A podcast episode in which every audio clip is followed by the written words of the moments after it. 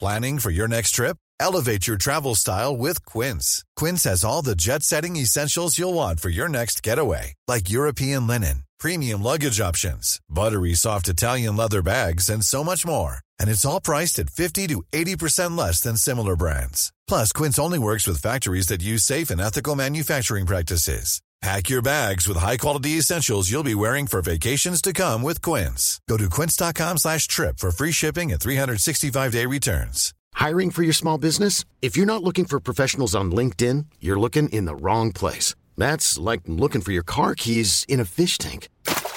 LinkedIn helps you hire professionals you can't find anywhere else, even those who aren't actively searching for a new job but might be open to the perfect role. In a given month, over 70% of LinkedIn users don't even visit other leading job sites. So start looking in the right place. With LinkedIn, you can hire professionals like a professional. Post your free job on linkedin.com slash achieve today. Ever catch yourself eating the same flavorless dinner three days in a row? Dreaming of something better? Well, HelloFresh is your guilt-free dream come true, baby. It's me, Kiki Palmer. Let's wake up those taste buds with hot, juicy pecan-crusted chicken or garlic butter shrimp scampi. Mm. Hello Fresh. Stop dreaming of all the delicious possibilities and dig in at HelloFresh.com. Let's get this dinner party started.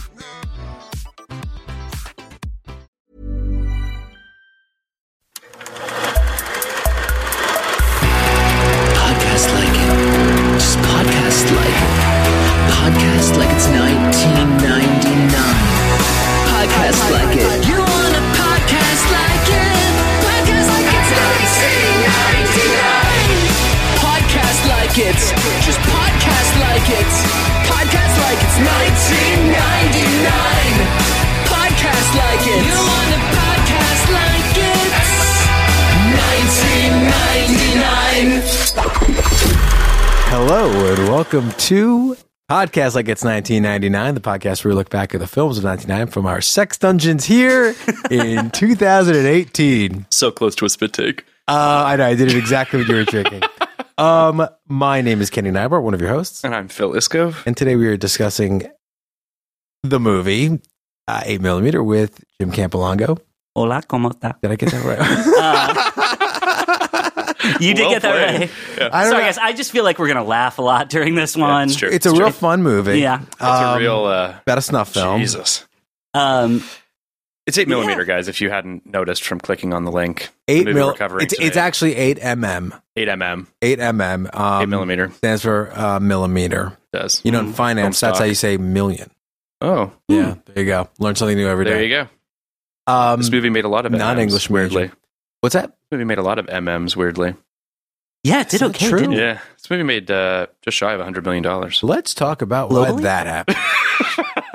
um, that's crazy. Yeah, All right, I mean be- be- worldwide. yeah. but still. Before we do that, yeah, Mm-hmm. yeah, we must introduce you to our guest. Jim is a writer producer, television writer producer, wrote on The Gifted, The Blacklist, and The Catch. That is correct. Were they all those. this? All those. All the. All, all those. All the Uh, those. the Yeah, those shows. yeah, yeah. Yes. it's in it's in my contract. it is. Yes. It Um, is. that must be the, that must be the holdup with, Yeah. the, with what's going on right now. Yeah, yeah, yeah. Um, so uh, Change yeah, the title. Of this Jim, I'm not going to continue with yeah, that. yeah, yeah. Um, Jim, as uh, as you may know, because you are a self-professed big fan of the pod. yeah. long time listener, first time caller.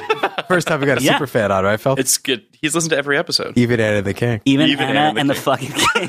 The thing is, our listeners don't know we did an Anna and the King Yeah. episode. But you Yeah, know they what? do. that's I'm kidding. They just Oh, they just- just- they, they I feel certainly like didn't it just listen. didn't even- it just they didn't listen. evaporated. They- I mean, they Although see I will that's say- like that's one of Yeah. Uh-huh. the great things about this podcast, which is like I remember all these movies very distinctly, and there are some of them like I am not going to go back and watch, Uh. or I'm not even ever going to see. Like We're gonna God do it bless you for guys you. for doing Chill Factor. You know what I mean?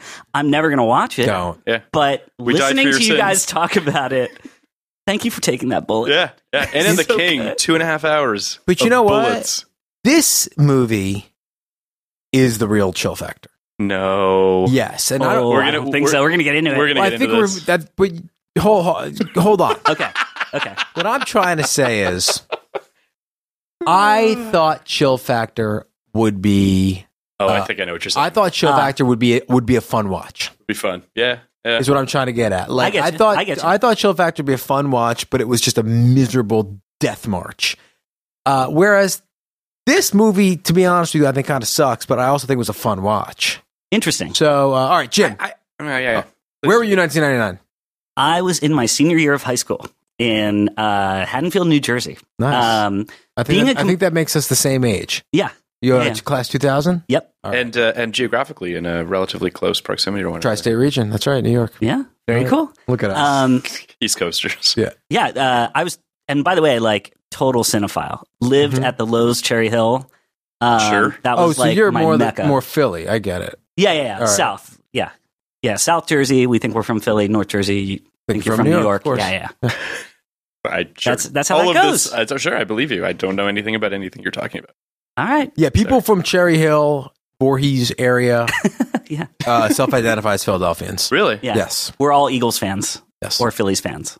Really? Yes. Yeah. Oh, you don't know American sports, Phil. I know that. I know those teams. you don't I'm know speaking American more to, like- geography. no, yeah. I'm just. I find it. I find it interesting that people that clearly live in a different state affiliate themselves with. yeah, it's That's very weird. weird. That's weird. Well, you We're know- very entitled in New Jersey. No, because I mean, this is the, Philly's on. Philly's basically on. It's actually. Yeah. It's not basically on the board. It's actually on the So board. you yeah, can- it you literally can see it literally Philadelphia from takes Jersey, is what ten you're minutes saying. from Okay. Yeah. my Okay. house in the Jersey or my mom's house in the Jersey suburbs to like South Philadelphia. the next really? Okay. town over Yeah. is Camden, New Jersey. Okay. All right. So, So- it- And you're- we you're- held the title that that city held the title for most dangerous city in the country for like five years in a row. Thank you, Chicago, for I respect that you. Helping out. I respect that you said we like you're Yeah, from yeah, yeah. Camden. But I went. I And I- went. I I went, went to to- Penn, so Yeah. I am well aware of Camden. I was- I went there once for a White Stripes concert. yeah. I went were to you scared? I was on mushroom. was it like the So I East was- Center? so you didn't know where it, you were. It was called. Uh, it was that great theater right on the water. It's Like, an amazing venue, like in the heart of crazy. Crack City. Yeah. yeah, it's awesome. It, oh, it's open air. You have the the top seats are on the lawn. Like it's it's a really yeah, it's, a- incredible it's place. really beautiful in like the shittiest place you can imagine. um, Ah, uh, all right, so anyway. you were you were a huge cinephile, which leads me to my next question, a new question. Yes. Uh-huh. What other movies Oh, would yeah, you we're- have considered doing? did you consider doing? Um, not even necessarily movies you wanted to do on the podcast. What were movies you loved from this year? Oh my God, there's there's so many, and it's a lot of the ones that you know. I think everyone is pretty much going to say, which is like Magnolia, Fight Club, um, Ten things I hate about you. Hey. Never been kissed. 10 Things I Hate About You was like the first real date I ever went on Really? in high school. Yeah, and I was a senior. Nice. I'm just I'm owning that. Um, it was the first it was the first real Beat like me by four movie years. date I went on in high It's a school. good date movie. Yeah. So yeah, so like I have I have a soft spot for that movie. I don't fair. think it's particularly great, but People love. No, Ten I wasn't Things I Hate About joking. You. Like, I know. so, so there's the group of people who say I know. Fight Club, Magnolia. uh, the B.H. inside the Malkovich. insider You know for what- me is Inside- Can I just say for Sorry. the record, we have not, and for what it's worth, of the many guests that I've reached out to, not one being John Malkovich, which I which I think is Oh, interesting. I thought you had that covered. I'm Otherwise, shocked. I totally would I have thrown think my hat I in the think ring that, for most people probably don't even bring it up because they're just like it's you know what I mean. It's a movie that they I don't even think they would feel comfortable covering. Do you know what I I'm don't saying? know how to do it, to be honest. with you. I'm, I'm not sure how Really? we're going to do it either Yeah. yet, but we- we'll figure it out when we get I mean, there. well, when you asked me like what I wanted to do, I Yeah. actually like put all of those films, the ones that I love the Right, most, the out treasures. of my mind. Yeah, yeah, yeah. Because the thing that I the thing that I love about you know the heart of this podcast is revisiting those movies. Yeah. Um, at a time in our lives when I think you know we're all relatively the same age, these movies were very seminal to us, Mm-hmm. and um, and that's why I went with like eight millimeter, which I think is worth re-examining because how it was received when it came out, as Yeah. opposed to watching it today, for sure. I think the perspective. I think a lot of people would change their perspective, even I like even agree. minutely. I, I agree. I, I I went into this film, and then we'll, we'll get back to your your, Yeah. your biographical in a moment. But I went into this film having seen it in '99, and you know, Schu- there was an odor about Joel Schumacher. I Mhm. think a lot of people were just like, "This movie's going to suck," and everyone just went in knives sharpened, myself included. Saw the movie, really? yeah, saw the movie, Oh, thought man. it sucked, and was just like, you know, I, it, it felt like a punchline. Mhm. I mean, so Well, there was such vitriol for Schumacher Real coming vitriol. off of Batman, Batman and uh, Robin, right? which was literally the Yeah. film that, that preceded this or predated this. So I, I, I went into watching this film thinking, okay, buckle up, and by the end of it was sort of, I still don't think it's a good movie. And I put that in just sort of like quotation marks. Like, I, I don't know what we consider good, but Sure. I will say that I left it thinking that it was a way more interesting film than I had expected it to be. And I was excited to have a conversation about it. You know what I mean? I Yeah, yeah, definitely yeah. was excited to have Yeah. a conversation about. it. It's a more I had- interesting film than I had any right. I had a to think. super different. That's interesting. I had a super different 1999 take than you, Okay. which was uh, I was so over the top obsessed with Seven. Do you- I- Um, I, I think you said is is Andy Kevin Walker your favorite writer or one of? Seven's one of your favorite movies. Seven is just one of your favorite Seven is movies. one of my favorite and movies. Fight Club, you obviously really love. And yes, and of course I love Sleepy Hollow. Sure. Um, but uh, be- because of my affiliation with you, but um, but Seven is as much as any movie the reason that like I went. to Yeah, this of course. right? It was super important to me. Pro- first movie I really studied, I'd say. Yeah. Right. So Which uh, it begs you to do. It's one of those movies that feels like it's just Yes. got so many kind of nooks and crannies and things that kind of dive into. It's a very immersive. Well, it's amazing. I- Like I, I- you know, we I think we were all young enough at the time that we had never seen anything like it. I Right. mean, and there Yeah. had been sort of you know bleak films that exist in the history Sure. of cinema or films that take unexpected turns. But for us to see like you know a major American studio release Yep. willing to go that dark and Yeah. risky and still have something to say and be an amazing feat Yeah. of technical filmmaking of acting like it's just you know I'll say It's it's, that it's- movie whacks you in the One- face when one you more see it, thing in about the it. best It really does. way one more thing about that movie, because you're right about everything. Said is that movie was also not particularly critically lauded. It wasn't panned, but Yeah. it- it- Seven. this wasn't. Yes, this wasn't like It was clumped with a lot of thrillers at the time. right. Yeah. This wasn't a runaway. You know, and Yeah. it wasn't an Oscar movie. No. And it's not as if movies like this can't win Oscars. Silence of the Lambs won like six years before. Yeah. and uh, you know it, it wasn't a end of the year top 10 list so it felt like we and I'm, i mean people around our age were a little ahead of the curve on this I- Oh, I- I- absolutely. I, And we- think it we definitely got- were you know Well, because it I- got, it, it got kind of put together with a lot of Morgan Freeman sort of, you know, and the, Mhm. the, the, I know he wasn't in Double Jeopardy, but the Double Jeopardies Mm-hmm. Like and the the Kiss Kill the the, Girls. Kiss the Girl, Yeah. all that kind of stuff. It, it got it got clumped in with those movies unfairly. At the same time, I remember seeing the fi- seeing Seven in the theater and leaving it, and being such a fan of Silence of the Lambs, it was hard for me not to sort of see parallels, if you will, or to Uh-huh. feel like those two films were. s- They're not. I now see how Yeah, yeah. how drastically dissimilar they are, but um, yeah, I don't know. I think I think that the Seven Deadly Sins at the time felt a little gimmicky to me when I saw it in the theater, and then obviously, obviously, subsequently, it's a fucking masterstroke. But Yeah, I rem- You I know. just remember like what was seven was what ninety five. ninety five, yeah. Yeah. 95. Right. So I was, um, I think I was in eighth grade when it came out. Yeah. And I just remember, like, it was sort of on my radar, but I remember, um, you know, I think it was like the Monday after it had come out. There was a group of kids in my class who had seen the movie over the weekend and Cool just kids. would not Yeah. stop yeah, yeah, yeah. raving about Yeah. it.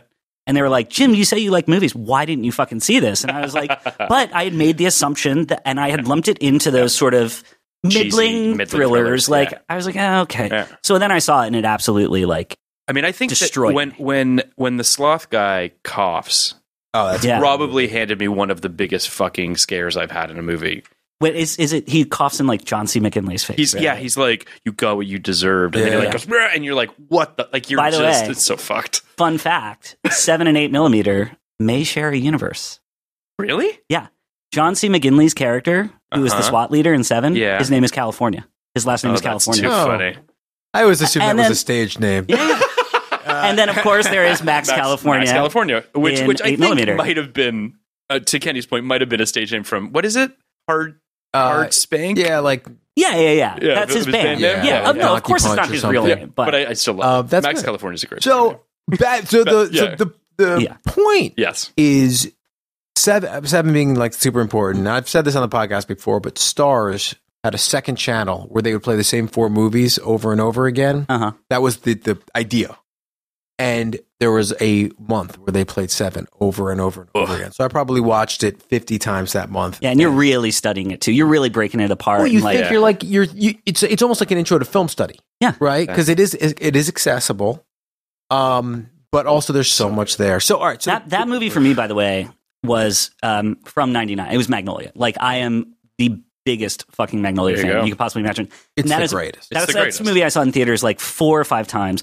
I saw it did four my times. senior high school thesis project on the films Amazing. of Paul Thomas Anderson. Sure, sure, sure. Yeah, yeah, yeah. That's how obsessed I senior was. senior high school. You said Yeah, that's awesome. yeah. And It's- I just it's- remember like I did the presentation, you know, and just, Those, those broke- movies broke- share a universe. yeah, Those And- first three do, yeah. I just remember like because uh, you're assessed by like three of your teachers in high school, and my my high school, um, the high school German teacher, even though I didn't take German, was like doing my the part of my assessment, and I finished it, and he just stood up and he said, "What do the frogs mean?" And I was like, Don't "Well, worry about let's it. talk about that." But it was it was really amazing to me, like. It's, you know, it's funny Mm-hmm. It was because affecting me, like that film affected me deeply, and it also like affected this like you know fifty six year old suburban German teacher. I don't know. It's It a was very, really very interesting. Mm-hmm. affecting movie. And and today, actually, I think you s- you, you partook in in a. We sort of had a conversation with um, a fellow podcaster, Michael. I think it's Natali. I think so. I don't know because we haven't actually spoken. Well, In he, he terms- did. He did. We, I did once call Natalie. Okay, And I'm going to he- say Natali. It, but I think it is He can. He can. because he it's- can- 'cause it's Italian, and I think he, he did kind of phonetically spell it out on. if he Twitter. wants to It correct sounds me, a he little can. fancier that way. I love, does, right? I Let's love. do I, it. by the way, we love you. Oh, he's the best. You're the best. He's the best. I have no, nothing bad to say about him. Um, but we got into a discussion about he he was rewatching Magnolia, and we started talking about you know ranking Paul Thomas Anderson films, what have you. And um, you know he, I think what I love about Magnolia, which we which I said on this in this tweet, is just sort of how By the way, let's not go too deep. We're not you gonna- gotta, no, you yeah, gotta, yeah, you we're gonna gotta do save a some Magnolia juice for when you actually do oh, sure. Magnolia. Oh, But what Ma- I was gonna- Magnolia yeah, is a is a is three-parter. in the end, Yeah. like it's it's but i will say that um i just i i, I love its sprawl Yeah. i love how open-hearted it is like it's just It's opera. it, it I think it's really, opera. really. Well, I mean, it literally has an opera sequence Yeah. in it. It- it- It is just, it is operatic. It's huge. Its canvas is just. It feels Yeah. like all of humanity is a part of that. yeah, it's that about canvas. everything. So I, I just that's why I feel like Yeah, we're yeah. gonna. It's, we, where- it's where it's everything It- comes from. yeah, okay. sure. Well, you know, Well, anyway, But it happened, long- Kenny. But I it mean, coming happened. full circle, like you know, Kenny, you had seven. I had Magnolia, and then Phil, was there a movie that like did it for you that you were just sort of like, okay, this is my. I got to figure out how to do this, how to get in this business. This Well, I industry, mean, that's a good this question. it is a creative good question. form. I think that.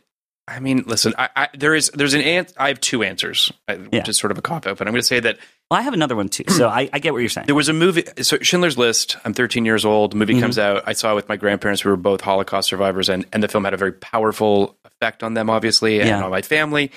And I kind of left that film being like, okay, if a movie can do something like this, like this is a this is a medium, and this is storytelling at Yeah. sort of the highest possible whatever. That being said, in terms of my voice, in terms of what I thought I was actually capable of doing, or seeing a movie and being like, oh, I want to do that. Can I guess? Can I guess? Can I guess? Can I guess? Jerry Maguire, what? No, almost famous. no. Jerry famous. No. uh, and and you, this might surprise you, but it was Fargo, actually. Oh wow! Oh, All great right, answer. cool. Great answer. It was the movie that I watched and was like, this movie is doing all sorts of things in terms of, you know, sort of a docu, like kind of Yeah. a documentary. Like, It's, thrilling. It's funny. It's terrifying. it's It's, doing- it's, it's a doing so million many things, and it all works. And that was sort of the movie where I was like, okay, uh, if I can do anything even remotely close to this movie, then I, I've succeeded in some But at- form or at another. Thirty. I'm 36 now. Yeah, what's your 36. No, 36 years old. Mm. Fargo is my favorite movie. My favorite Wow. movie. Um, so, wait, it- so you had Schindler's List and Fargo. Yeah.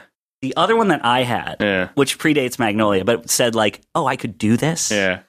Um, equally as like, you know, affecting uh, clerks. Sure. Kevin Smith's clerks. Sure.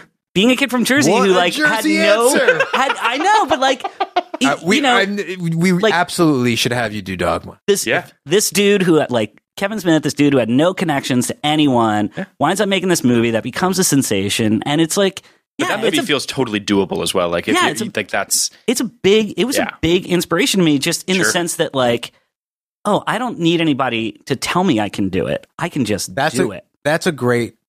That's a great notion, yeah and that's today. I mean, I'm sure you guys kind of s- wind up talking to aspiring TV or Absolutely, screenwriters, Yeah. Uh, and what I always say is, um, no one's stopping you. Yeah. You have you have the same camera used to shoot feature films on your phone right now. i know you look at Oh, Now more than tangerine that's ever. like a beautifully Tangerine. shot Tangerine's Tangerine's a film fucking great movie. You have Um, the same yeah. at, you have the same At your fingertips. access that uh Issa Rae, that the Issa, Issa Rae, Rae yeah, had yeah. yeah when she when she did Or um, Broad City. East Ray, Broad City, All that stuff. uh, fucking high ma- high maintenance. Yeah. All these same people Yep. just did exactly what you can do, Yeah. and you could have a show on HBO, or HBO. Comedy Central Yeah. within two years if you're a genius. Yep.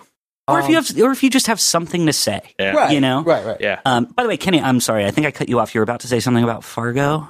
You say I'm 36. Fargo's my favorite Fargo's your movie. favorite movie. Oh no, all I'm saying is I love it, and I Okay. think- I think that's a great answer. I'm just saying that Round that- table, we agree. That's probably not my answer uh, from when From I back in the day. From back, Yeah, yeah, though I yeah. love it. I mean, the Yeah. Coen Brothers are the best. of course. I mean, I, I I- I remember I didn't see Fargo in the theater because in Canada it was rated R, and rated R movies you like you can't see even with Right. a parent. you were too polite to even try to I was sneak into sti- them. Yeah, I, and I don't I don't even th- if I'm being honest, I don't think that film was even really on my radar. Is R seventeen R okay. R is 18.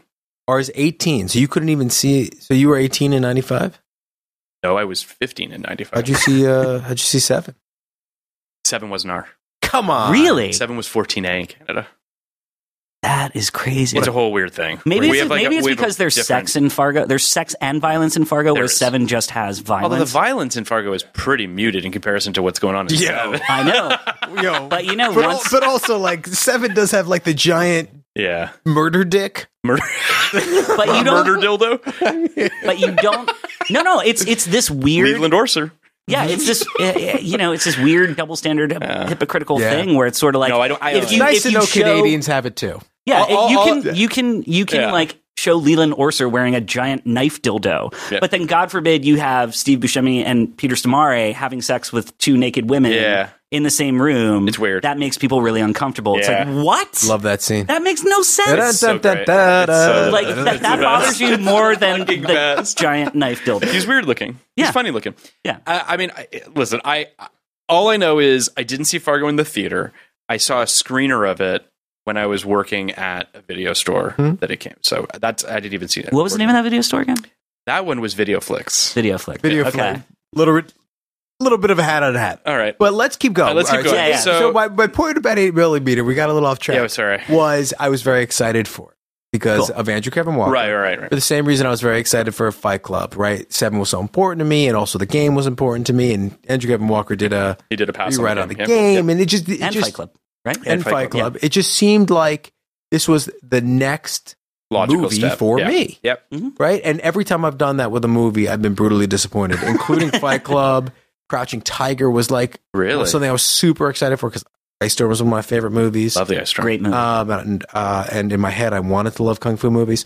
So um, so That's yeah, I interesting. was really I- looking forward to it, and and and I didn't. I hated Batman and Robin, but I didn't have the same negative associations with Schumacher that I think I you It's know, actually think interesting the that- dude's made some really good films. he has. He has made I- some good films. I, I like St. Elmo's Fire. I, like Flatliners. I like Flatliners. think Flatliners is a fun movie. Um, I love The Lost Boys. About Uh, falling down. The Client falling down. I love The Client. Uh, Time to Phone Kill. Booth. I think is a really Phone fun Booth's a good film. movie. He's like Oh, Booth's all right.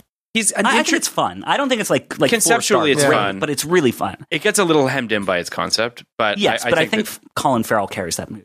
I agree. I mean, and- I think that Schumacher is a surprisingly sort of iconoclast. Film. Like he's trying, he's pushing boundaries, he's trying to kind of shake up the system in And his he's got own way. an eye for talent. Like he discovered does. Colin Farrell. He did. He did. by putting him in Tigerland. Yeah. Yeah. And then you look at you know you look at the cast of like St. Elmo's Fire, Mm-hmm. which you know was the Brat Pack of the eighties. Flatliners. Flatliners was like the hottest film stars. Yeah. Who, people who became the hottest film stars in the nineties. I don't. I don't have the Oh, same. the- dis- have you told the Schumacher story on the air?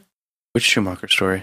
The how Julia Roberts and Oh yeah, that's a good Oh, story. Gandolfini. Gandolfini both both said said their Schumacher worst movies? movies. Yeah. that's right. Uh, what was Gandolfini's though? I believe it millimeter. was this. It was this, and hers was I think Dying Young I thought it was Flatliners. or It was Flat, maybe Flatliners. Flat. Oh, But it was Flatliners, I think. I think the Flatliners experience was tainted because of her whole Keith Sutherland yeah, yeah, yeah. debacle.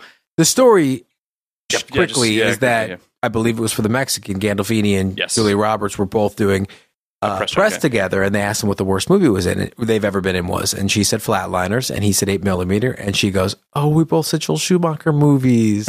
So, I mean, Joel Schumacher does walk a very, very, I don't even think it's a fine line anymore. Like, he's just all over the map. And I think when he hits it, it's Yeah. great. It's like, just in 99 good. alone, we have 8 millimeter and Flawless. but no, but like it's but the thing about Schumacher is like let's not Feel free I to won't- come I won't- back for I won't- Flawless I if won't you'd talk like. about Flawless. let's not say i mean you could say it's great if that's the way you feel like i don't think his movies like i don't think sand Elmo's fire is a great movie I think it's a good movie. Yeah. And No, I think I- I Falling agree. Down's a my favorite Joel Schumacher movie, to be honest. But like, I don't think it's a great movie. I think the message is really bizarre. And Well, but okay, I guess. But I think he and I, he and I is- said this he's to you, above average. He is a B B plus can filmmaker be. when he's clicking. but I think he's when a he's cut not. rate Brian De Palma, who I think is a pretty wildly overrated director in his own right. So De Palma. yeah, I do love De Palma, but I mean, Nicholas He Cage wears- doing back to back, going to Palma to I Schumacher. know.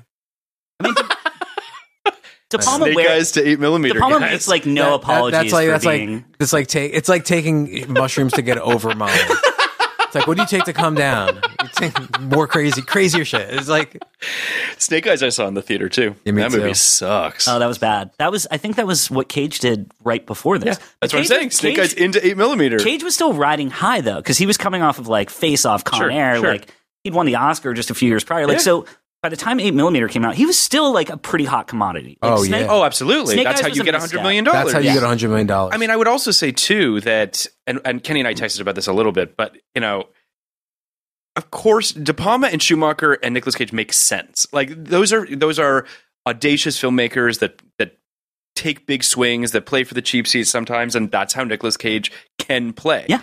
Unfortunately, I think I- it's it's not really to his strengths. I, I, do you know what I mean? Like I don't I don't know how you feel about. He's great in Face Off, but Face Off is a Oh, campy it's a- it's as a fuck big movie. performance. It's a crazy performance, and he's Yeah. and he's and John Woo is begging him to play it that big. yeah. I, This I think he and movie- Travolta are both going for it in that movie. No, hundred percent. Big time. I don't think that that I don't I don't know think what the that applies direction here. was in eight millimeter because there's uh, he's he's all over the. I place. think I think it's a wildly uneven performance, but I think it's some of hi- there are scenes in there Yeah. that I feel like, and I guess we'll get to it when we get into the synopsis that I Yeah. feel like are some of Cage's best work. Like no joke. he's got some really. guys, he really isn't joking. Come on, man. Listen, I, I think that. If, if I look at this table, I think that Jim feels definitely the most positive about this movie. I do, and by the I way, am in I- the middle of where you guys feel on this film because I think there's a lot of stuff in it that I actually really dug. And there's a portion of this film, and I was kind of talking to, to Jim about this before we got on mic, but like there's a half hour portion of this film when they get when when uh, Tom and Max get to New York, and it's basically like Batman and Robin trying to in the fucking sex trade, trying to like Right, in the fi- meatpacking in the district. meatpacking district, trying to figure out like. And I was like, if the whole movie had been this, and it it, it, it was kind of fun. Like, and I, I know it's twisted, it's a fucked up movie, but like it's it's having fun, and it's found a lane there Uh-huh. that I was like, oh. Schumacher is really leaning into it. The production design really comes into focus at that point. He's got, you know, his fucking neon graffiti shit and he's doing like whatever, but like it's kind of working at that point, and Mm-hmm. then it just careens off the rails for me. But I, I don't know. I, I don't think the movie's a complete wash. Well, I, yeah, I, don't know how you think I, feel about I it. think it's a good movie, not a great movie. Uh, but I do think uh, I'm not I'm we'll not get to the rankings at the end. yeah I'm But, not uh, apologizing for the movie. I No, I know. actually think it's worth revisiting, and I totally agree with you. it also um, it reminded me of this movie that I really really love um, Uh-huh. that I saw um, in college, and I've subsequently gone on to watch multiple times. Um, there was this film in 1960 UK film called Peeping Tom. I don't Yeah, know if you guys have ever It's seen it a or oh, not. who directed that movie? I know what you're Um, talking It's about. Michael Powell That's of what it is. Powell Yeah, and yeah, yeah. Pressburger Yeah. and Emmerich Pressburger. They did like you know Red Shoes, Tales of Hoffman, Yeah, yeah. a lot of classic films. And this and Peeping Wasn't Tom, it shot? There's like, the character is filming people right with like an eight millimeter He's camera. filming- or something he's like that? it's got a psycho vibe, it's right? a serial killer film about um, a quote unquote documentarian who films people's deaths on camera as he Uh-huh. Okay. murders them. And when it came out. Uh, in 1960, it had this exact same reaction that 8 millimeter had gotten, which is like Interesting. it's lurid, it's twisted. Like, Right. how could anybody who considers them a professional considers themselves a professional Yeah. in this creative endeavor make a film like this? Yeah. And um, then over time, I mean, we're talking literally like 50 years later, it's now revered as like a classic thriller. And you've got, got like Criterion put out a Blu ray of it. Um, you've got filmmakers like Scorsese saying if there's anything you want to know about a director's relationship to his work, you have to watch either Eight and a Half or Peeping Tom. Like, he just. I, we're gonna have to talk about this movie.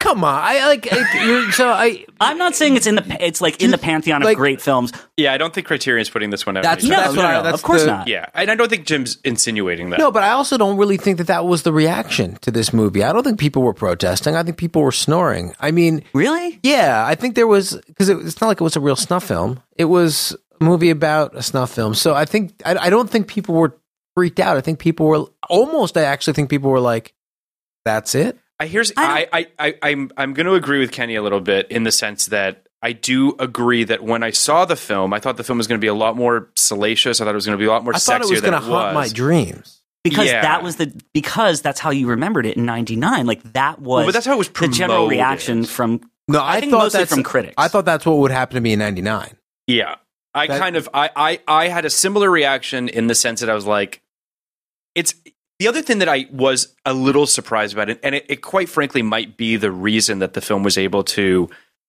or that Schumacher was able to navigate the studio system with this movie, is that there isn't much actual sex. You don't Or- really see much in the in the movies themselves.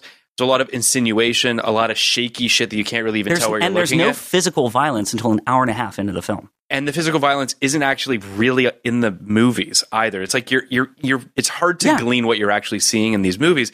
So to Kenny's point, Well, there's there's the stuff, right? There's the you watch you watch the videos or the films yeah, as Nicolas Cage watches them, and like it's. I, I, I wouldn't have characterized it the way you guys characterized it. I thought that, that it was pretty clear what was happening in those movies. That it was Yeah. pretty clear Machine was beating up the girl. That it was pretty clear. I'm not saying But what that- they- I'm not saying he was actually beating her I, up. but I, my my point is more that because you it's it's an implication Yeah, they as don't opposed to an actually actual show seeing you. it. That's how this film gets released by Sony. I also think anybody would have made any script with Andy Kevin Walker's name on it At that after time. seven. I mean, Yeah, no, I just agree. no two ways about I it. just I, I think that I mean let's talk a little about the context of the film Yeah, just yeah. to sort of give a sense of it Sure. for people who have not seen the film the synopsis is that uh, private detective Tom Wells played by Nicolas Cage lives a normal life with his wife Catherine Keener we'll talk about that uh, and young daughter until he receives a startling new case a widow named Mrs. Christian played by uh, Myra Carter Mira Carter my regard. Myra Carter um, has found what happens to be a snuff film, what appears to be a snuff film, among her late husband's belongings. Who was he was some sort of a, a tycoon, Steel of some magnate. sort of steel magnate. Uh, and she wants Wells to determine if the movie is real or fake. Wells heads to California, where a video store employee, Max California, played by Joaquin Phoenix, helps him infiltrate the dangerous and depraved world of illegal porn movies. Uh, 8mm opened on February 26, 1999, in first place with $14.2 million, ahead of wow, I did not know that. ahead of The Other Sister and 200 Cigarettes. Uh, it went on to make $96 million on a $40 million budget. 80, So- uh, 8mm has 22% on Rotten Tomatoes. Uh, by the way, like just hearing that synopsis, I just want to say I love the names of the characters I in do this too. movie. Like Tom Wells is such a good PI name, It is. and like Max California, that's Yeah. a character. Dino Velvet, Eddie oh my Poole, God. Peter Stormare as Uh, Ma- Dino Velvet. is just- Longdale, like the creepy lawyer, Yeah, like yeah. you know Mrs. Christian, like it's I, I- you know you saying that really sort of really hits home for me what Andrew Kevin Walker was going for in terms of the the genres he was trying to blend the the sort of uh, the the speaking of being a cinephile he's clearly a cinephile absolutely. you know you, you can see someone who's trying to kind of play in a sandbox that Joel Schumacher is just either sometimes he's in the sandbox, sometimes he's outside the sandbox. He's kind of all over the fucking You place. know, I, I think I think the intention of the script is to really, I mean, upend the convention of noir and vigilante Sure, films, sure, sure. and um, I don't really, think it succeeds in doing that. But I think, I think that- I think it makes an admirable effort. Like I don't think it Yeah, it one sure hundred percent tries. succeeds, but I do think in terms of taking- Kenny's face is he thinks he's on like any camera. I just want to d- dive more into that. I don't. I, I want to. Yeah. I, I want because I. It's not that I don't agree. It's that I don't. s- That I don't currently see the argument. But as you know, if you're a uh, if you're a consumer of our podcast, I will change my mind. I've been- convinced. You I've think been, you- uh, con- I've been convinced many times. I've been that convinced there- on By the this way- yeah, podcast, that there's that there's something there that I just didn't see. I- but in this movie, I think there's so many problems with the the the premise and basic characterization and the basic motivation and the plotting Okay. that uh, Motivation is interesting because we'll get into that. I think Phil, I Yeah. told you a little bit before. I, I just I have a hard I like like when the when The when, plotting I'll give you because it's it's it's and I think that's that's Schumacher. That's not Andrew Kevin I- Walker. well, okay, here's the thing. Did you guys read Andrew Kevin Walker's script, I- original script? I, No. I, The one I- that's published? yes, he well he's With yeah, his he's- permission. Well, he's he posted on his on his website. Yeah. Um, there's a couple scripts of his on there. Some some produced, some unproduced. I don't find it, from a narrative standpoint, radically different than anything that unfolds in Schumacher's film. Well, there There are a couple small things that are are in pretty big things in the third act. Uh, well, I don't. I don't know when it's the appropriate time to talk about that. Like when We'll we're talk you can into about the talk about it you can synopsis talk or- about it now Um, no, there were things in in in in Walker's original script that I really liked. Like Mhm. for example, when uh, Tom Wells first comes to California to find Marianne Matthews, another great name. Um, Yeah. There, the whole sequence where he's like going to sex shops and hostels, and it's a big montage. Mhm. In the original script, there is a voiceover from Marianne Matthews where of passages from her diary that are really, really great and really humanize her. She becomes more than a victim. She becomes a, an actual character you care about, Which he Uh, never becomes. which she never becomes in, in this iteration of the Yeah. film. I totally agree. Um, but that was something I was like, why would you cut that? but, but other yeah. things like, you know, the Eddie Pool connection to Dino Velvet to everything that happened revolving how the, and why the film was made, that's all in the original script. And, and the beginning's the same. Uh, Well, I the- think that the I- midpoint's the same. Um, the crazy batshit, which I think is like there's a scene in this film that I think is the most batshit scene of 1999, which we'll get to. we will. And but and then up until the very end, the last scene, the letter, um, which I hate, which Andrew Which Kevin Walker hates. It's Yeah, I mean, I think there's a couple things that he. So uh, Andrew Kevin Walker uh, really only had one interview about this movie. He's disowned this film for all intents and He's purposes. never even seen it. He's never even seen it. Uh, and that's he, amazing he did an Yeah. interview in the Guardian, and there's a couple pull. There are a couple quotes that I pulled out of it that I think are are um, should give us a sense of what this journey was like for him and what as a writer and also as just someone uh, just in terms of this particular script. But he basically said um, it was such an inherently depressing experience that the, at the that the very least I could do is protect myself from the miserable experience of actually watching it. Uh, indeed, despite being listed as a sole writer, Walker says his script was altered to such a degree by the film's director, Joel Schumacher, that he loathes to take credit for any of it. Here's this movie with my name on it, and just from the trailers I've seen, there are lines I don't want to take credit for. You dance with the devil, the devil don't change, the devil changes you. That wasn't my favorite thing. So, what went wrong? Walker cites creative differences. One of the things I'm realizing is how inherently unsatisfying the career of a screenwriter can be. uh, but at the same time, took you long enough But also, like he got, he got. You have to admit, he got very lucky with Seven, in that he had a He did. director who was, Which and, he talks and a about in star this- in who this was in interview his as well. corner every Yeah. Mm-hmm. step of the way. I mean, he he talks. So just to, to in terms of differences, very quickly. Compare Walker's original draft for 8mm to the finished film. A number of key differences are apparent. Firstly, there's the addition of a scene in which Wells unmasks one of the girl's killers, uh, who then outlines his reasons or lack thereof for committing the murder. Which See, feels, I like that though, and that that's feels not, very studio. That feels that- like they're looking for a fucking. uh, but end also date. but also even walker admits in that same interview that his original conception and i think i have an extended version of the interview Mm-hmm. he says yeah in in the original script you were never supposed to see machine's face like he- he just only is- Nicolas cage sees it. Yeah. which even walker admits is a bit pretentious like i don't i just think that's so inherently unsatisfying and so did he by the way I, I mean, I, I he even said it's pretentious it was pretentious well, I think that I think the biggest the biggest change is the letter at the end. the letter at the end is And the letter at the, The end is biggest it lets change. and as in, in Kevin Wa- uh, Andrew Kevin Walker's words says it's an attempt to let the audience off the hook and say everything is going to be okay. absolutely the, the that's letter why it sucks the letter at the end i think we would all agree is very bad and and i also like honestly just i don't think we should spend too much time on it because i'm way Well- more interested in the unmasking and everything that went into that like the letter the letter sucks like The it- letter sucks. But also, I don't know that Walker's original ending would have been that satisfying. what was it It was, well, there were two. One was he just, and this is in the published draft, Yes. he just comes back home, and the scene's in the movie Yes. where he just comes back and like collapses into Catherine Keener's says, "Save arms and me." just says, Save me, save me, save me. And that was the original end of the movie. And I don't think that would have worked either. That feels so, that feels incomplete. You know what it feels like to me, and and I actually saw some weird similarities. uh, Was seven and Eyes five- Wide Shut. Really? And I say just the fact the journey that that Bill Harford goes on decidedly different than the journey that Tom Wells goes on, but both have sort of a a seedy underground sex kind of quality Mm-hmm. to it. And a man that runs to his wife at the end and says, I, "I'm so sorry. I'm so sorry. Forgive me. Forgive me." But then she gets in that last line. of course, I'm, I'm not. that I'm- That's- puts that- a, per, a fine I'm just saying that point there's on some the movie. But- but- interesting But, that's all right. So, parallels. so there are interesting parallels in that one movie nailed it. yes, Yeah, movie and this missed one it. didn't. yes, yes, yes. and I absolutely. would, and I and I guess that's there. There are a few like fundamental problems I have with this movie, and I'll kind of lay them out. Okay. One is um, I don't like where Nicolas Cage's character came in at a status point at a status place. Like, La- uh, what was his name? The attorney Longdale. Londo. Longdale. wh- When he explains, you know, when he does the James Bond, villain, James Bond villain, Where he's like, you had speech. dollar signs Oh in my your God, eyes when you walked yeah. in the house. Yeah. I don't. I didn't buy that either. No, I, I I bought that that I, I didn't buy it, but it's also factually inaccurate. Like this guy starts the movie solving a crime for a senator, Senator.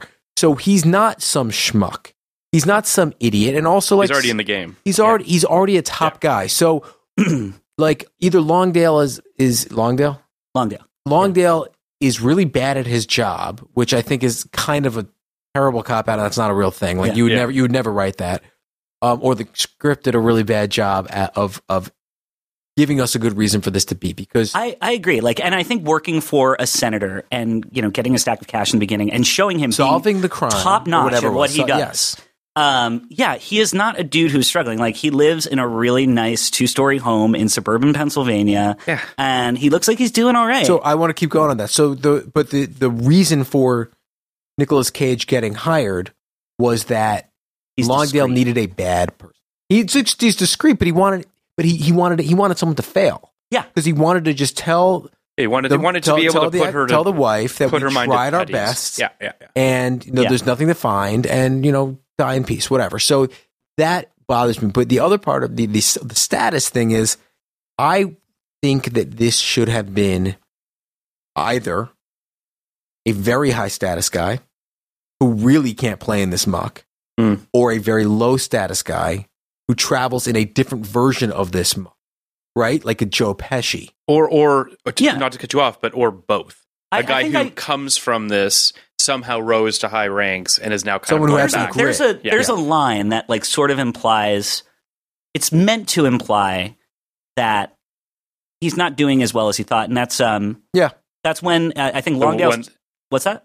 Well, you- when he's talking to Catherine Keener about how her father is saying like, "How are you going to pay for your kid's tuition and that kind of shit?"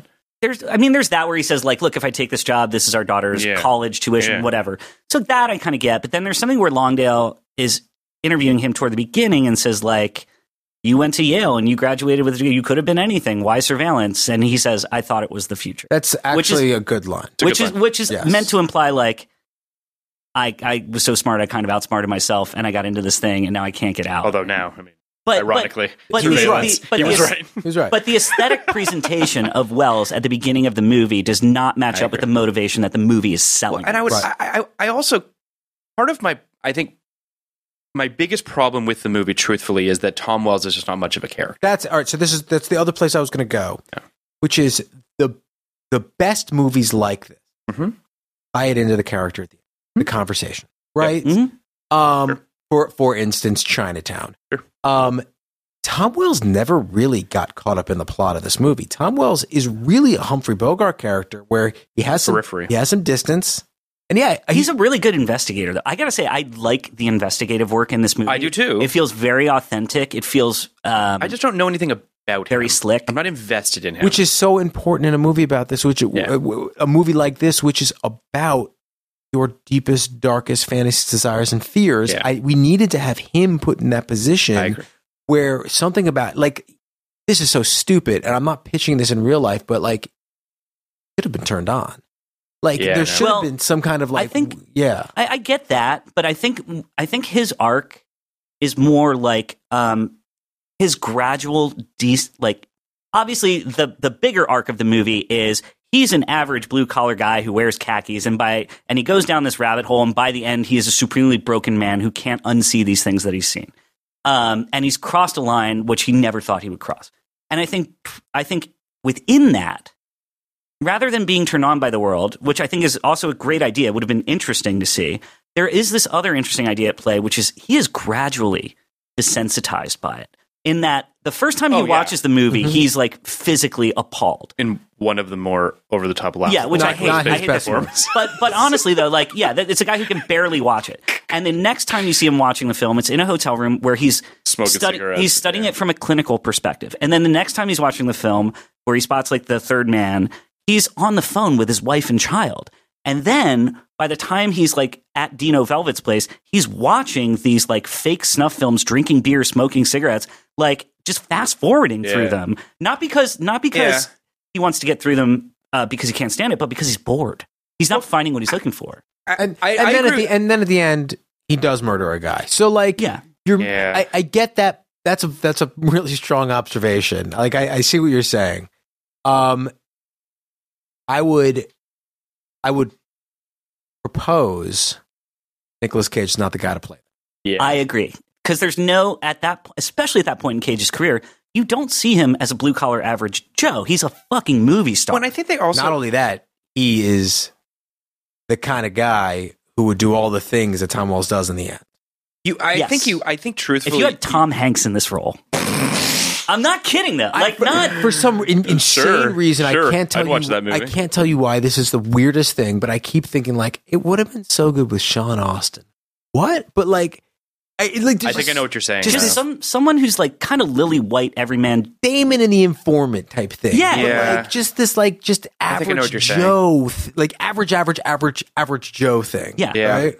So, I, I- I, I agree with all of that. I think that there there are two they me- they leave money on the table with two things that I think are are also integral to what we're talking about with his character, which is the uh, they waste Catherine Keener, they waste that role. Oh, it's a th- it's a totally thankless role, but it always it's not even the, it, it is it- on the page too. By the no, way, I to be don't. fair. I don't disagree with that. But that's my point. My point is is has less to do with the performance and more to do with how she could have, as a character, Yeah. given us a lot more insight into Tom as a person, and she does nothing.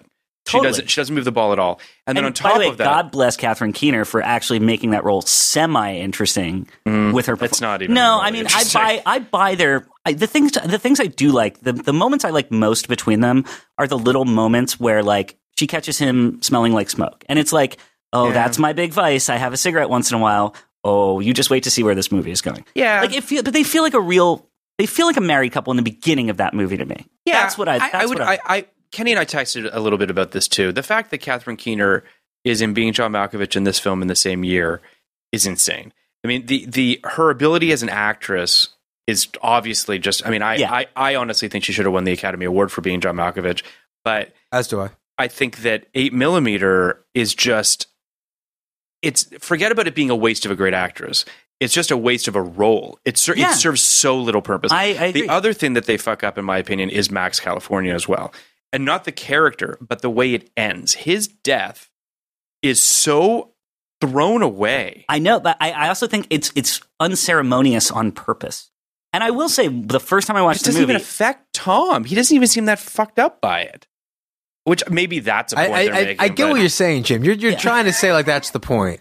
And, and I- by I- the way, that might be a point. I Yeah. just I, it's it's very. I don't believe I don't believe that. Like I don't believe that that he he got so desensitized that he wouldn't care about his friend. no, I don't. I don't believe that. I I, I agree with what Phil's saying in Yeah. that the aftermath of Max's death is not well handled because that should be weighing At heavily all. on Nick Cage, and you don't feel that. We don't even get However- a period at his de- like we don't get anything to wrap that up. However, I will say though, the moment It's crazy. works for me. Um, when he dies, it's shocking. I did Oh, not it's- see it coming. Same, And- but then I was but I- also left unfulfilled with any sort of like, not even forget about catharsis, but like some sort of a wrap up. Well, I think when when he dies is when the movie really becomes wildly uneven. yeah, Um, that's when the movie like coasts into its weird third act and suddenly becomes this strange vigilante movie that I think actually has some good moments and some really bad moments. the record's cool. Mm-hmm. Oh, that whole sequence. The record's is a great great. scare. Mhm. I, I mean, That's the, Um, that's the that's the best. See, that's the best scene in a vacuum in that movie. Yeah. like, the tension is so it's Oh, high fantastic, Yeah. fantastic. I, I mean, so let's i'm going to talk let's get a little bit higher altitude before we get into the into the um into the plot of the film um there are two lines that i pulled from ebert's surprisingly positive review he gave this three out of four stars uh By the way, I feel like I have a Pulitzer Prize winning author on my side in terms of liking this movie. So, who's I that feel- oh Roger roger, ebert? Ebert. yeah so I, don't, Uh, I don't feel like a total he's- shit you have to monster. be remember- careful This is 1999, Roger Ebert. roger ebert also had some questionable reviews I- Well, just the American Beauty one was a little creepy. Ooh, uh, I, I don't know. We've had some others too, but I, he's. Well, I was that going to being say said, this he's- about the Catherine Keener of it all. Sure. Like, I, it's easy to blame the movie from our purchase here in 2018. Are you saying Our purchase, purchase? or purchase? Our purchase. I purchase. No, no, I'm Yeah. saying purchase. Purchase. Purchase. Like, Okay. like Louisiana purchase. Yeah. By the way, for the record, I texted Phil. I know you did. And I was like, I love you for it. there's nothing wrong with the way Kenny says purchase. I got it the first time I listened to it. You know why? He, Nothing you know wrong. why he got it? Northeast. That's That- how that we, might be it. That that's might how be we it. say to the Northeast. Jesus it's Christ. That's how we possible. talk. About. All right. I so just didn't think there was anything wrong with All the I'm uh, pronunciation. my only slight defense for what happened with Kathleen Keener in the movie is that's what happened to women in this kind of movie. So Oh, sure. so they but- wasted all all the wives in a movie like this Mm-hmm. were wasted. So I mean, you can and should.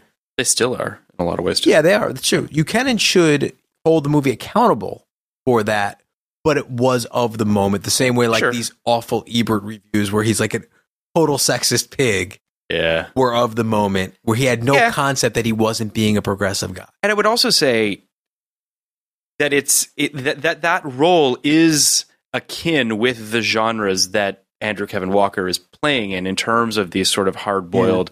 Detective things where you have a you have a, a, a loving wife Mm-hmm. at I- home and a I- kid and all that sort of stuff. So I, I get Like it, you guys, I do It wish she just- was just a little more rounded out, or just And- more I dimensional. mean, because like, because you think of Gwyneth in Seven, and she's Oh my she's a God. real character, man. Like she lives and breathes. My she favorite has moment in scenes Seven. independent of Brad Pitt with Morgan Freeman. That scene, Because- in, that scene, the moment when he best. says, "Spoil that kid every chance you get," and the reaction she gives is hands down my favorite moment in that movie. it's one of mine. It's- It's Yeah. little Amazing. like that's the thing. It's Oh my little God. moments like that. Yeah, I always think about this when when you know, especially in horror movies. It's it's easy to do the big kills and it's easy to do the the the, the tense the, the tense moments. mm-hmm. But the really great movies nail those little personal moments. It doesn't Yeah. matter what the genre is, and Wes Craven can do it, and David Fincher can do it, and it doesn't matter Mm-hmm. who it is. And if you don't do it, no offense, Jim, you have eight millimeter, where it's like you forget that these are supposed to be actual living, breathing human beings, Mhm. and you, you're. You, I think I think you got a little lost in.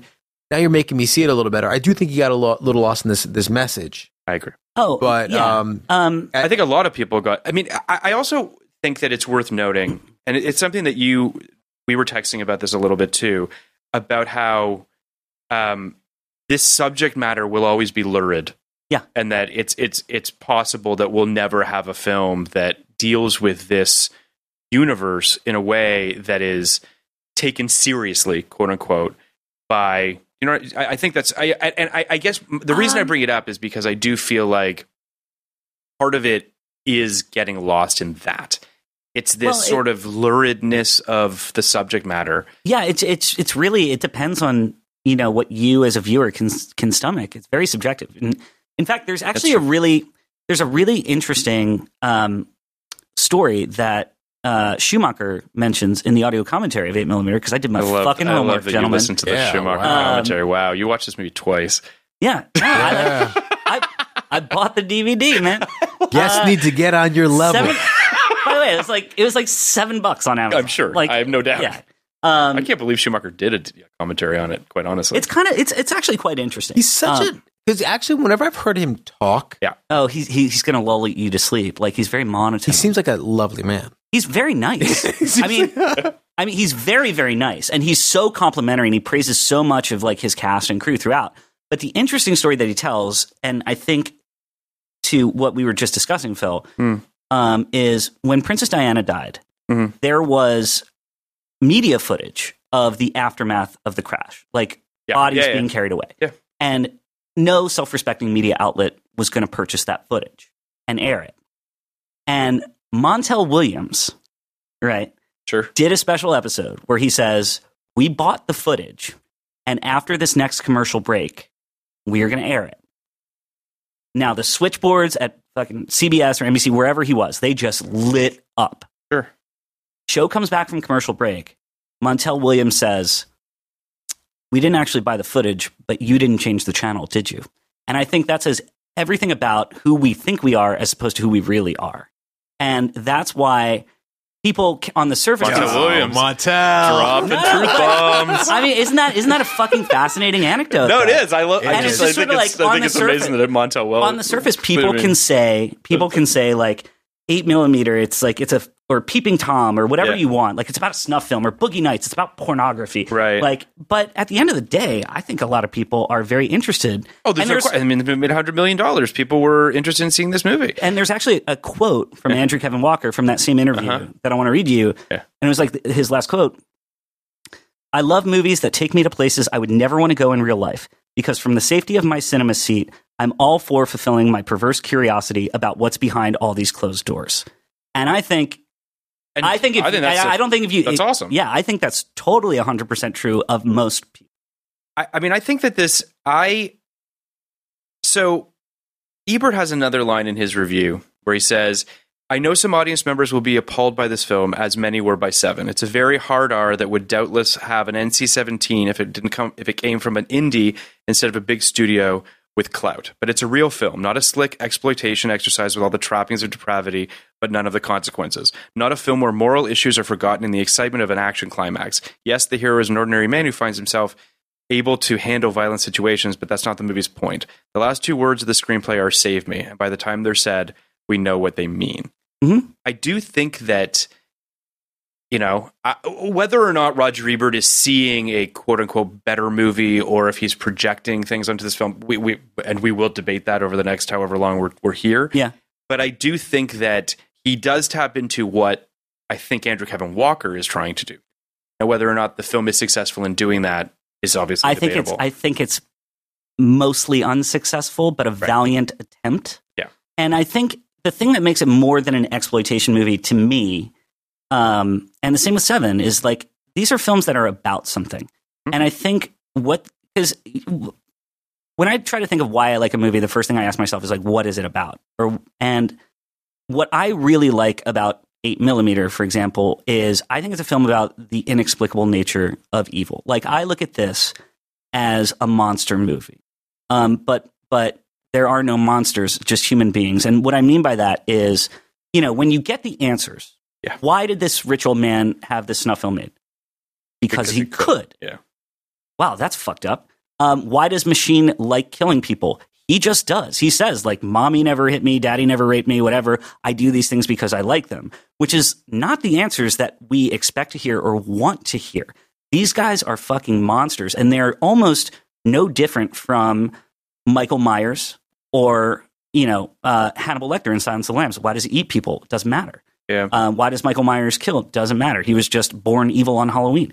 Like so, when you take away the masks Yeah. and you take away the, I mean, let like it, it, it's one of the best performances of all time, but it's very heightened. When you take away the theatrics of Hopkins' performance and you have real life blue collar scumbags at the bottom of these horrible things, these guys that could like machine, like be your fucking neighbor, um, that's a really uncomfortable thing to try to process. And I think, and I think that's part of what the movie is going for.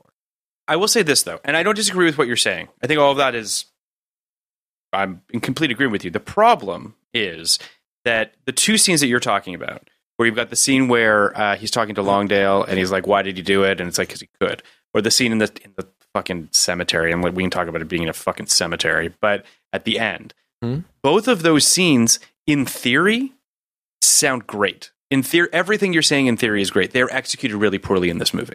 The scene where where Nicolas Cage confronts Longdale is is hammy, over the top. I They're think, both I think playing it's a ridiculous. performance issue. Sure, and direction as well. and scripting.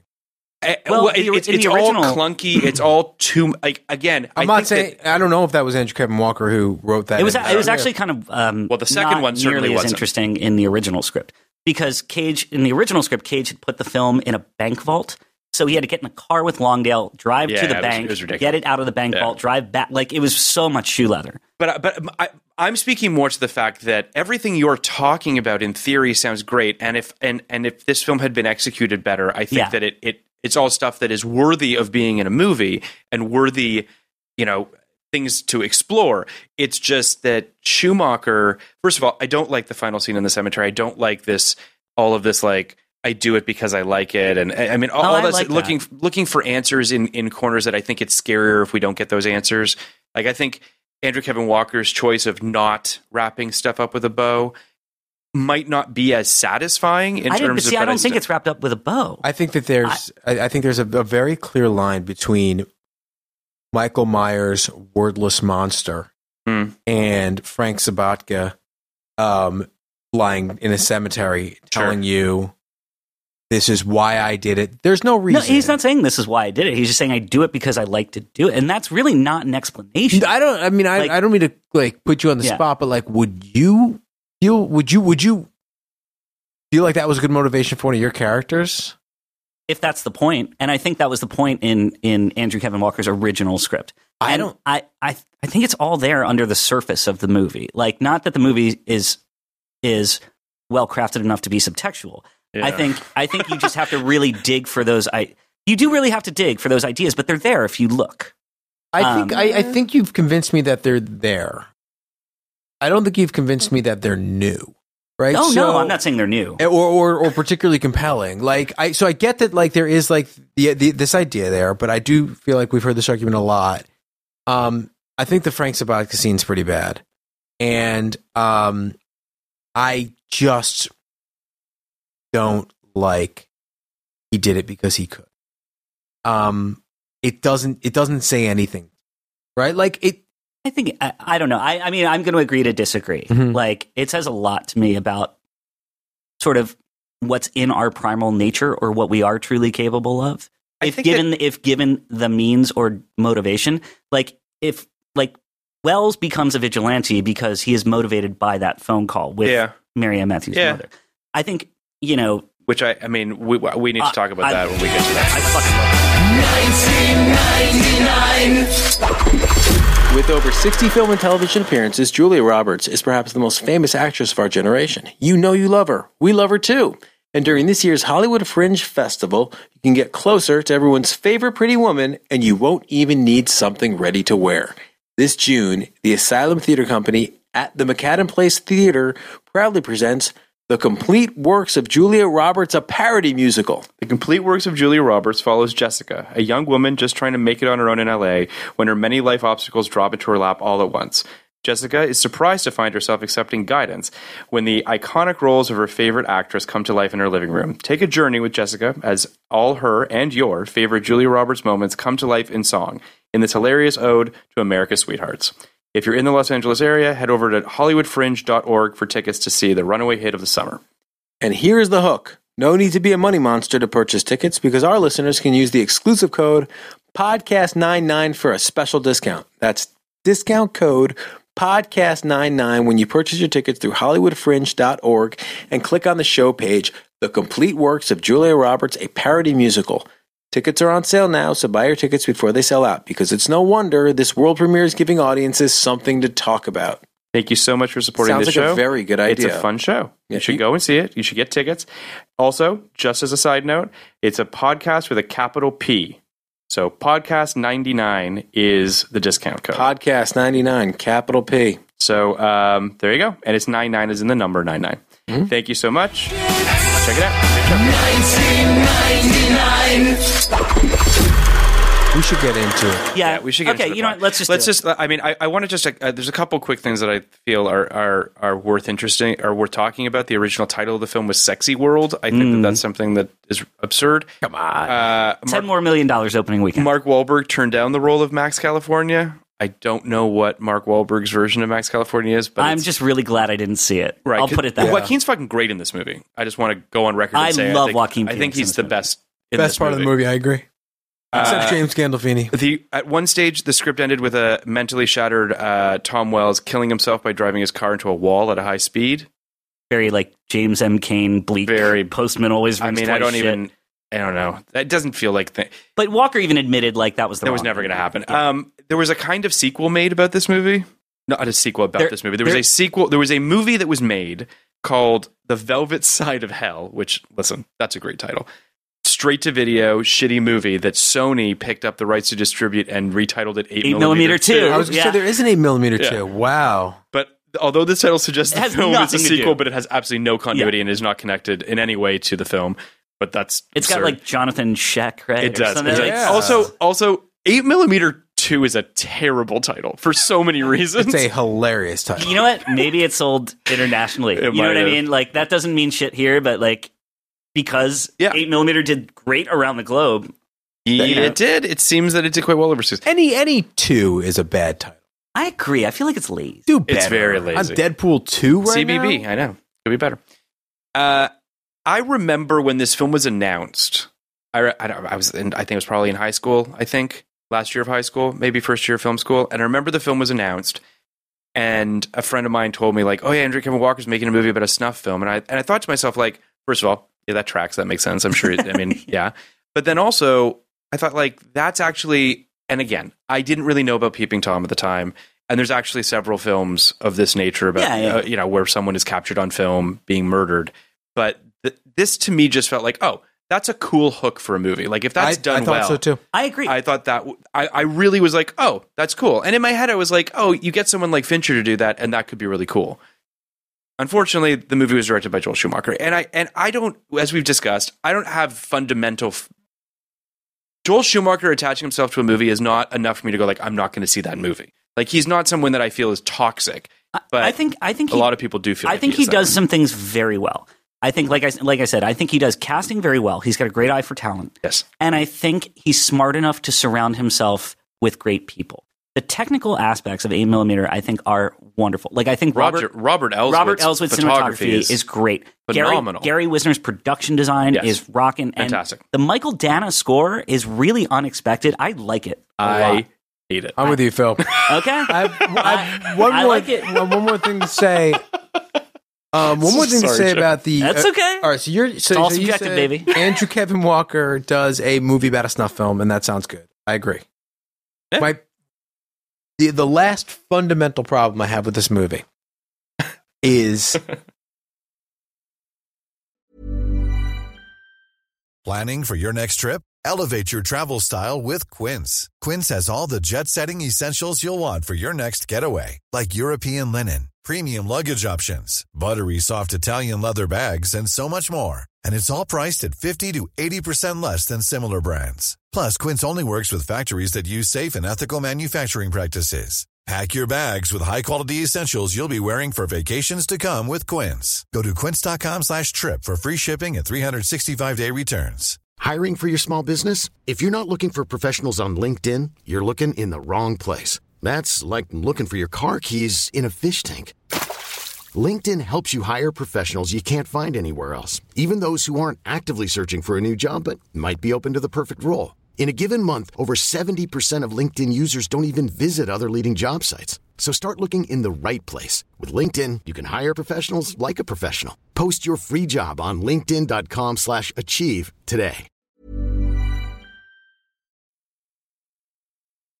what do we want to happen in this movie, right? So the Right, the, yeah. the movie isn't the movie isn't Nicolas Cage go and solve the murder we're watching on screen because then we don't have to go through this. Is she Yeah. alive? but I thing. think I. th- I'm sorry. Go ahead. no. You So finish it's it's not that it's not what what I just said. It's is this real or not? Yeah. So we're going through the beginning of this movie not knowing what to what to root for because the other thing that's running through this movie is characters on several occasions saying snuff films are a myth. So that you naturally want snuff films to be real within the context of this movie. So you have a movie, but you also want this girl to be found because you've met her mom and Yeah. you've heard her I think- diary. So I, I I do not I think that is a bug, not a feature. no, no, I get it. I get it. I think, but here's the thing. I think, I think the film, and I think, con- and again, conceptually, I think the film is giving viewers everything they want and saying "fuck you" for wanting it because here are the consequences. Ooh, snuff film, interesting, dangerous world. Um, is it real or not? And you're kind of like, she's murdered. Like, real, and then he's he's got a crime to solve. And yeah, it turns out to be real, and it's terrible because now you know the girl's mother, and now you know uh, about about her life, and then also any average audience would be like in a, in a in a more I think generic kind of film. You say like, well, now he's got to avenge her death. Now he's got he's the only one who can get these guys, and guess what? He does. And he pays a huge fucking price for it, and it is not enjoyable for you to watch as an audience member. And I think, I think that's on purpose. It's definitely I, I mean, I mean, no, it, just in the sense that like getting revenge and vigilantism is not glorified in this movie in the same way it is like your Kill Bill or your Death Wish or what. And we No, I love agree. it, It- our that's- John Wick. I mean, we love our vigilante movies. Well, that's when that's if I'm being honest, that's when the film loses me a little bit. When it when it crosses that threshold, and and, and again, Mm-hmm. Well, well, that's- this might be this might be the studio system in me. Like it's possible. That's I But feel it- like execution fails concept. A- E, execution fails concept, and also um, it, it it weirdly feels like a failure. It feels like he has crossed a Rubicon, and we've lost him now. You know what I mean? Like he was our hero, and when that happens, it it almost gets too real for me.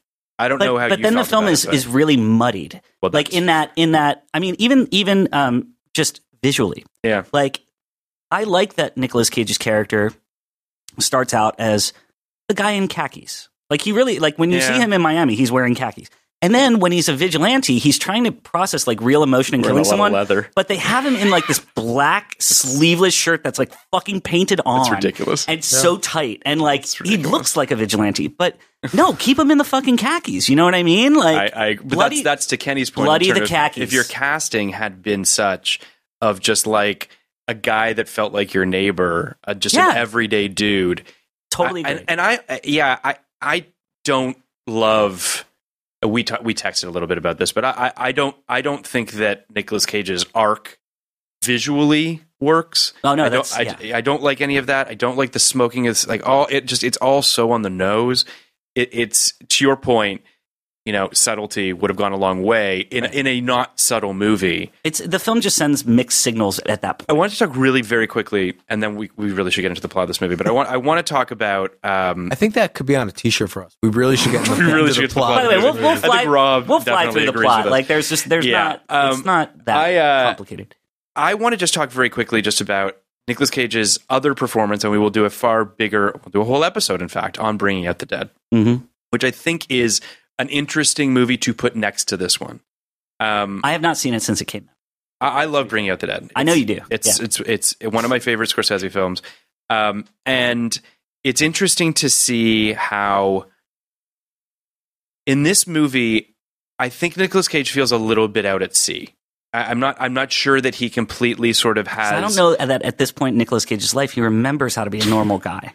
Well, not not so much that, but that that Tom feels very flat to me for a lot of this movie. I don't know how you feel about it, Kenny. Yeah, I mean, I agree. And I, I So- think that's the so- choice. Like and I don't I- I- like I, I don't agree with it. I Like, agree. don't That, I, like no, I hear you that it's a, that it's a choice, but I, I also feel as though it's th- there. There doesn't seem to be much sort of depth to it. Uh, bringing out the dead, he's he is very he's dealing with a, a very sort of uh, uh, an albatross on his shoulders, and this character is just weighted down by his inability to save somebody, and he's a Mm-hmm. paramedic, and blah blah blah. Um, this to me, I don't know why this guy is so emotionless and I don't. We're not really given much insight into why this character is the way he is, other than the fact that we want to see him get crazier as he gets deeper into this this seedy world. And really, we only see flickers of that anyway. So there's there. it- It's it's an unfortunate. Again, I think we all agree it's miscast. It shouldn't have been Nicolas Cage. There's a bunch of people that we could come up with that Mhm. would have done something more interesting with it. Um, and it's just a bummer because I think that that really kind of derails the movie. You wonder if it's not the shit on him. You wonder if it's Schumacher's fault because we texted about this too. We did a lot of texting of this. During, We did. um, We did. Nicholas Cage, in my opinion, is one of our finest actors. He's a great actor. One of And I miss him. One of the finest actors. he went away um, after like 2002. a bummer. I- come back. Hey, he's back played to all. us. You know, I mean, there's there's so many roles kind of off that have shot off from this. You know, there's like the bad lieutenant type stuff, and he did. You know, obviously like The Wicker Man and all these movies where he was crazy, but he's done he's done yeah, he's done so many he's done so many p- movies pitched up there, but he's also obviously done adaptation. Yeah. Matchstick Man. He's even like really back way back to Moonstruck. He is Yeah. great. He's in great. He's Moonstruck. great. He is capable of anything, Mhm. and I agree. this is to your point, Jim. Like obviously, this was a choice. He doesn't he doesn't mail in anything. He, Yeah. think, he thinks through everything he does. I just think it was a bad choice. And Schumacher could have been like, uh, this is the way we see the character, but I assume he saw it this way too. And I Yeah. think that was a Right. misstep. Yeah, I- it, it does. I mean, and and this is the last thing before we get into plot is that I Is do there a thi- plot? Yeah, there's plots to this movie. I do think that part of, and this is a significant thing, Joel Schumacher coming off of Batman and Robin, and the way that that film he just got he just got smacked around on Yeah. that movie. He was eviscerated. This is a He- great point. he came into this movie and he's like, I'm gonna fucking nail this thing. And I'm gonna come out and I'm gonna make some dark, gritty eight millimeter shit that no and and I am they're- fucking I'm sure fucking that sure. played in. No, no, I'm, I'm telling you, Right? I'm I'm- fucking sure that played into that. Probably- and that's and probably a that little bit. definitely feels like a guy who lost the thread a little bit. He came into it probably too I- again, I don't fucking know, but a little too headstrong and and had he just let the movie be a little bit. Cuz on the page we all agree that it's a stronger film. Yeah. I just think that he got lost in the in the weeds on this a little bit and and listen, we don't know the behind the scenes stuff. I don't hate Jo- Joel Schumacher, but I think that the world hated him coming off Yeah. of Batman and Robin, and he was like, "I'm going to make it." And not just that, I'm going to double down, and I'm going to do another movie in '99, a socially conscious film about a bigot and a and a, With and De a Niro drag and, queen. and Philip Seymour Hoffman, which again I'm- I- sounds you know- edgy on paper. And Again, like both of these films feel so reactionary from as a filmmaker. Flawless, less so to me, Yeah. but Flawless, I think, also was just an opportunity to direct what probably looked like Felt like an a important great- movie. yeah, probably looked like a great Yeah, yeah. here's the thing, like I like I can't speak to what his intentions were. Like we can None speculate of us till can. Kingdom Yeah. Come. Love I- doing that though. I- yeah, that's that's it's kind of fun. the point of this podcast. But ultimately, but ultimately, I don't care. I don't care what a filmmaker's intentions are. It's what I get out of the movie. And sometimes what I get out of the movie is what they intend. Sometimes it isn't. And sometimes that's a good thing. And sometimes it's a bad thing. Um, Simon Ennis would agree with you. I agree. But with many, you. many I agree discussions with you him about too. this. You're totally right, Yeah. and it doesn't look. I mean, I'm the only person in the world who likes the Mark Wahlberg Planet of the Apes, um, because I see You're things. the I like one. parts of it. I see things in that movie Makeup's that no great. one else sees, and I and I and like. I- I think I I not so much. Say, I'm not trying to say it's a great movie, but there's so much more there than I think people gave it credit hey, for. dude, so- I, I'm the one sitting here vouching for 8 millimeters, so I No, hear you loud and Th- clear. that's my that's that's essentially my point. Yeah. My point is I complete and I see things that I there's no way that Burton intended. So I'm completely with you. However, the fun of this podcast is be like, Yeah, yeah. Shoe- Shoemaker probably felt a little small, and he was trying to. Trying I, yeah. I, I think that it's I, I think that at the very least it's a safe assumption that he was like this this could not be less like Batman and Robin, right? For sure. He he could not have have tried to swing farther away from it. And on its face, that says something. So, you know, take we can take away from it what, what we will. But the plot of this film, this movie opens with Tom in Miami. Well, you have the really eerie image of, of Mr. Christian I guess watching, watching the film. Yeah. We, Which- I guess. Which, by the way, I thought, no, I mean, again, it's, like the day to, before he died, I guess. it's to one Elspeth's last Yeah. hurrah. Oh, I love. But immediately, But when you I- he start with doesn't that, even that enjoy it. He Robert just did it Elswit 'cause he can. cinematography, yes, that is Elswith's- just yeah, it's fucking gorgeous. great. And even when Yes. you cut to Cage like walking through the Miami airport, the colors in the background. yeah, I, I so mean, listen, good. I have nothing bad to s- nothing bad to say about uh, Robert Elswit. He's a phenomenal cinematographer. Uh, I would love to hear his thoughts on on why he made eight millimeter. Um, He wasn't Robert Elswit at the time he made this. I, I guess that's true. Uh, so we, we meet. I can just say, I literally wrote, you can tell from the first shot of Nicolas Cage, he's dialed this up to 11. Like he's so unnecessarily intense in this shot. You're Yeah. just like, oh boy, we're okay. I guess we're going to do this. Uh, Tom goes to Miami. He gets photos to get photos on a cheating husband for a senator, uh, which he does. Establish who he is, what he does, What he does, sure. that he's that he's known for his discretion. Yes, And and, then that he's he's got a wife, he's got kids, he seems like a good guy. Uh, he's called to Mrs. Christian's house by her attorney Daniel Lonsdale, aka Dr. Chilton from Silence of the That's Lambs. that's the Mm-hmm. biggest casting mistake in this movie. it's like, oh wait, Dr. Chilton's a minute, bad guy? Yeah, the minute you see Anthony Hill walk on screen, you're like, that guy is no bueno. Yeah, it's like it's just like when fucking Leland Orser shows up on the Bone Collector. You're like that guy's definitely the killer. yeah, he's or he's involved somehow. Yeah. And, and the film tries to make this big mystery, even though I like this trope a lot, but I think it's given away by by Anthony Hill's casting. casting. Is that you know about forty five minutes into the movie, you realize somebody's following Nicolas Cage, Right. And you're like, and then we get oh, well, it it's several definitely times. Dr. Chilton. Like, I mean, Yeah, come exactly. on. I don't- And, his, and I don't and, know and what by the the way, logic we is know there. it's you, Dr. Chilton, not- even though you're wearing a fake mustache. It's ridiculous. Like I that really mustache do. is gross, that, by the way. that mustache is amazing. But I really, honestly, and you, you, you hit the nail on the head. But truthfully, why cast him? It's like There's the no role- upside. There's no upside, and, and and when the turn happens, he doesn't bring anything to that turn. no. He He's- actually he's- seems more sniveling and weirdly. it just doesn't. I, I get why I cast him. okay, I also uh, It's uh why write why write why write the role that way? well, yes, Why have the Sure. only person? the- There's only one person it could have been, and you also cast him with kind of a well-known villain kind of guy, which they did a Yeah. lot. Like it's there was like a, there was like a, a rogues a real life rogues Yeah, gallery, of, yeah, yeah. of guys, you Yeah. know. Um, so that's unfortunate, but yeah. long story short, uh, Chilton, b- Mrs. Christian finds this snuff film. Uh, basically, Nicolas Cage says that, you know, snuff films are urban myths, but uh, she asks him to watch it to see if it's real or if it's fake. We then get one of the most absurd. I mean, Yeah, up, up his there fi- with his- up there with the bees. His of- of- physical his of- physical reactions to from Wicker watching the Man. movie are too much. Like, dude, you're I a great mean, actor, just play it on your face. It was like so It's awful. crazy to me. And Yeah. also, by the way, that was the teaser for this film. Oh, I remember. Yeah. I remember seeing that in the theater and being like, this movie's going to suck if this is the type of performance we're in for of Nicolas Cage just like like when he first hits her, it's just it's it's absurd. Yeah. Anyway. But also, uh, I, I do think um, they do a pretty good job with withholding what you see from the snuff film. Like you see it's just not enough- very long either, by the way. No. Which smartly, because we see it so many fucking times in the movie, you know. Yeah. It's I don't know. So he watches it. Tom starts digging into sort of investigation, doing research on film stock. Which listen, as a film nerd, that's all cool, but I'm just like, what? Well, no, I mean, It I was think it's smart, I yeah. think it's smart Yeah, procedural no, yeah, technique. yeah. The first thing he does, though, I think, and this is one of the things I like that the movie does, is he goes to the um, uh, National Center of Missing Persons in Yes. Ohio, Yes, yes, yes. and he's literally combing through everything. And one of the things I think the film does really well is passage of time and Yes. just getting true. out the exposition in those phone calls, just saying, "Here's where I am. Here's what I found." Blah blah blah blah.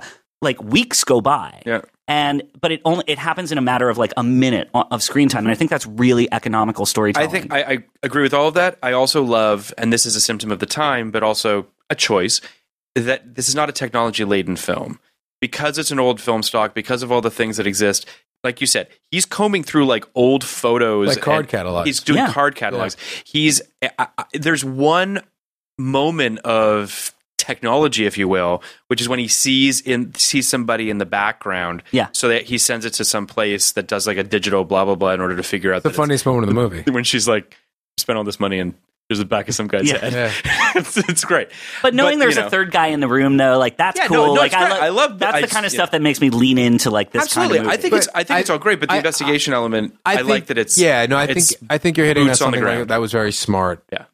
they didn't ignore technology completely. Yeah. They just basically said technology will not help, Help you. with this case. Yeah. Yep. Um, without you know doing the thing where that we have to do in writers all the time. The, the cell phone's broken. There's Yeah. there's no service. Right. Like, It's, it's the worst. yeah. I mean technology is a writer's worst enemy now. I, I don't want to speak you have for to, you. oh, yeah, guys. you have to It write is the around it, or right fucking towards worst. it. Um, It really is not helpful. it's it's it sucks, but I, I respect that they paid a little service to it. Yeah. Um, Uh, so Tom sits down with Marianne's mother, he actually finds her in the in the finds her- index. finds her in the index, meets the mom. Uh, and by the way, I just wanted to say, like, when I mentioned earlier, I think Cage does some of his best work in this movie. I think it is specifically the scenes he is in with Amy Morton, who plays The mom. the mom. Yeah. I think she puts Cage on his fucking A game. I agree. He with is he is very good in subtle those and scenes. very empathetic in those scenes. he is. that. I agree with that. and she's wonderful. She Like, is. She's she and just and, and, and incredible what what actress. could in a pretty heartbreaking role. yeah. not just because you know her daughter is missing, the fact that she can't let go the fact that her daughter might come back.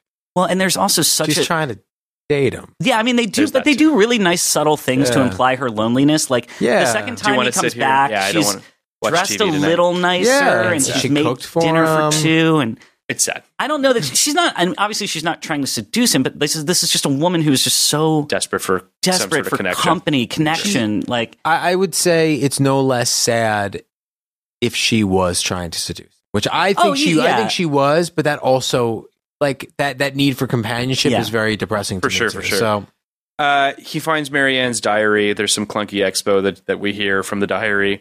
it's actually, I think that expo is better than the original script version. In the original script version, how is that possible? uh, she was no, no. Um, she was being molested by her father. Oh, that's right. and I think the I think it's much. It feels much more realistic to me. And I think there's more verisimilitude to the moment where Amy Morton's like, "I know why she left. It's because I hit her." Like you, and I think that tells you a lot about their relationship. Like they were constantly fighting, and then one day. Amy Morton's character feels like she crossed the line, hit her daughter, and that was the thing that made her want to run off to I mean, Hollywood. that's that's. uh, I, I like that better than like the cliched like daddy was molesting me Yeah, Yeah, I think I don't disagree Phil's with talking more like I ran off with the Anderson boy. You know Yeah. him. His dad owns the yeah, his dad owns That's- a shop down in town, that's- that's- Anderson and Motors. That's the problem, Like just like and that leads just us the- to the uh, spelling out yeah, exactly what what the next move is. Felt like. which is Norman Reedus which you don't need this scene at all. at all, where he goes to the prison. Oh, and the- the Norman Reedus yeah, scene. the Norman Reedus scene. Yeah, I'm okay with one red herring. You know, like kind of. yeah, I But guess it's sort I, of what I don't it really is. ever. I like. I don't. I li- really he ever actually buy is good him as in this a- scene, by the way. Norman Yeah, I I Reedus is just- actually I- really am good in you this scene. know, I'm I'm okay. I, I, I as a writer, I want the ability to do something like that if I feel like I need it. Yeah. you know, like to because I don't always want the first step to be the, a step in the right Mm-hmm. direction. Occasionally, you want you want the ability to go in the wrong direction.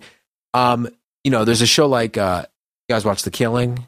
Mhm. Killing did that 17 times, and that was what's- what's so frustrating. But You They- can. they yeah, have I to mean, do there it is a such few a thing times. as one too many red herrings, but like Yeah. having one or two, like that's great. One or two is is okay. So I'm okay with with the dead end. Yeah, Um, it's fine. I actually think it's kind of necessary in a movie like this. I I don't disagree with I that. just wish we got something valuable out of the scene that either illuminated her who she was, Yeah. Marianne Matthews was, which we don't really, and we get a piece of exposition from Norman Reedus that we already had, which is she went to Hollywood. yeah. She just didn't go with him.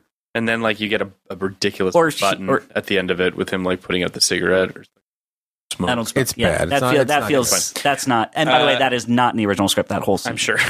Uh, so now we have the scene where Tom says goodbye to Marianne's mom, essentially. Uh, and this to me, I didn't like this scene at all. I didn't like the blocking of it. I didn't love him like reaching out. That's to the her only thing I arms. don't like about the I, scene. ju- I, ju- I just that didn't work for me. But, I, you know, it is what I, I it is. like the scene. I don't like him touching her. yeah. It's also just like again, it's melodrama. It's it's it's just it's not it's not directed great. But I also think Cage is really good when he's asking, you know, Yeah, if you had a choice to know, that's would you want to that- know? That's all, gr- and and obviously tease up what's coming up later. But uh, I then wrote, "What the fuck is this score?" Chanting again, throwing Yeah. the tone all off, and and I I really think that I've said this on previous podcasts, and I, I stand by it. You don't really know how to feel until the score is there. As a viewer, the score really holds your hand when it comes to how to feel about what's going on. Now, I'm not saying that that isn't used as a crutch sometimes, it is. But in this movie, where it's struggling with tone, the score being so fucking all over the Well, place if makes we- it so if much we- harder to know what's going I on. like I like the score. I like the sort of exotic Arabian nature of it. Like I Uh-huh. think it's Moroccan. Yeah. Um, but um, I, but and I- that by the would- way, I'm I not would- saying what the fuck because of the It- cultural. it would It's work- more just like what is going on. In Here's terms the of thing, what- though. It would work better if we believed that Nicolas Cage's character had never been to Los Angeles before. Like, if he was like, Man, I, man out of place. yeah, I- like I, I, uh, maybe I, I Phil. I mean, just just Yeah. ju- just for the sake of it. sure. Uh, right at this point, I said this soundtrack is awful.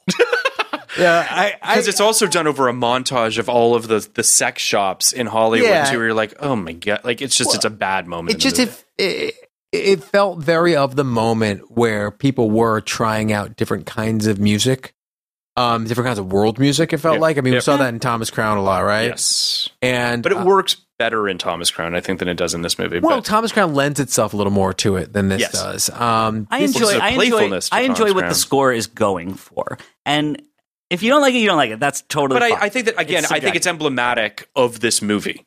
yeah, right? which, is, it- it's just muddy. there are It's- swings happening. They're not all connecting. I Yeah. would say m- most of them aren't connecting for me, but I do think that I respect the swing. I respect that. And listen, by the way, this score was highlighted in the Wikipedia page. They had a whole. I mean, people love this score. So, independent of this movie, maybe it is a great score.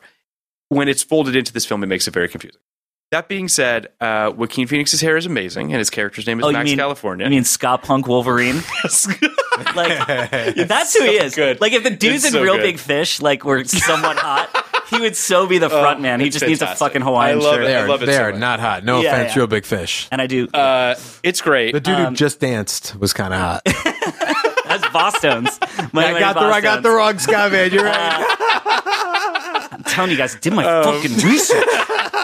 So he goes to the sex shop. He meets Max California, Um, And Joaquin Phoenix, the minute he comes on screen, like, he's like, "Oh fuck, dude's it's a great." breath of fresh air." Yeah. Yeah. Yeah. He understands the fucking movie he's in. Like Yeah. that's the problem is that very few people, I would say, honestly, Max California and Dino Velvet I are was the gonna- only yeah, Peter people Stormare.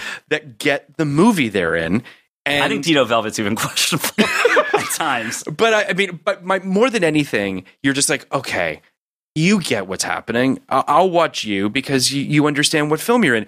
Uh, they have a they have a nice scene together where uh, Nicolas Cage recognizes that he has a fake cover over over his copy Yeah. of In Cold Blood by Truman Capote. I like I like that And- too. That that highlights like oh Nick Cage is observant. Like he's a really Yeah. Mm-hmm. he's a good PI. He's- Did you he- see the he's title good of at what he the, of does. the book that that he was pretending to be reading? no what is Anal it? Secretary. Which sure, That was the James Spader movie. yes, different. Right. Uh, yes, I mean sure. well, they, I think they dropped the anal part. But Yeah, yeah, they just- yeah, yeah, yeah. Well, you're only in America. Only in America. The UK version. It's uh, Catherine Keener calls Tom and says she loves him again for the fucking umpteenth time.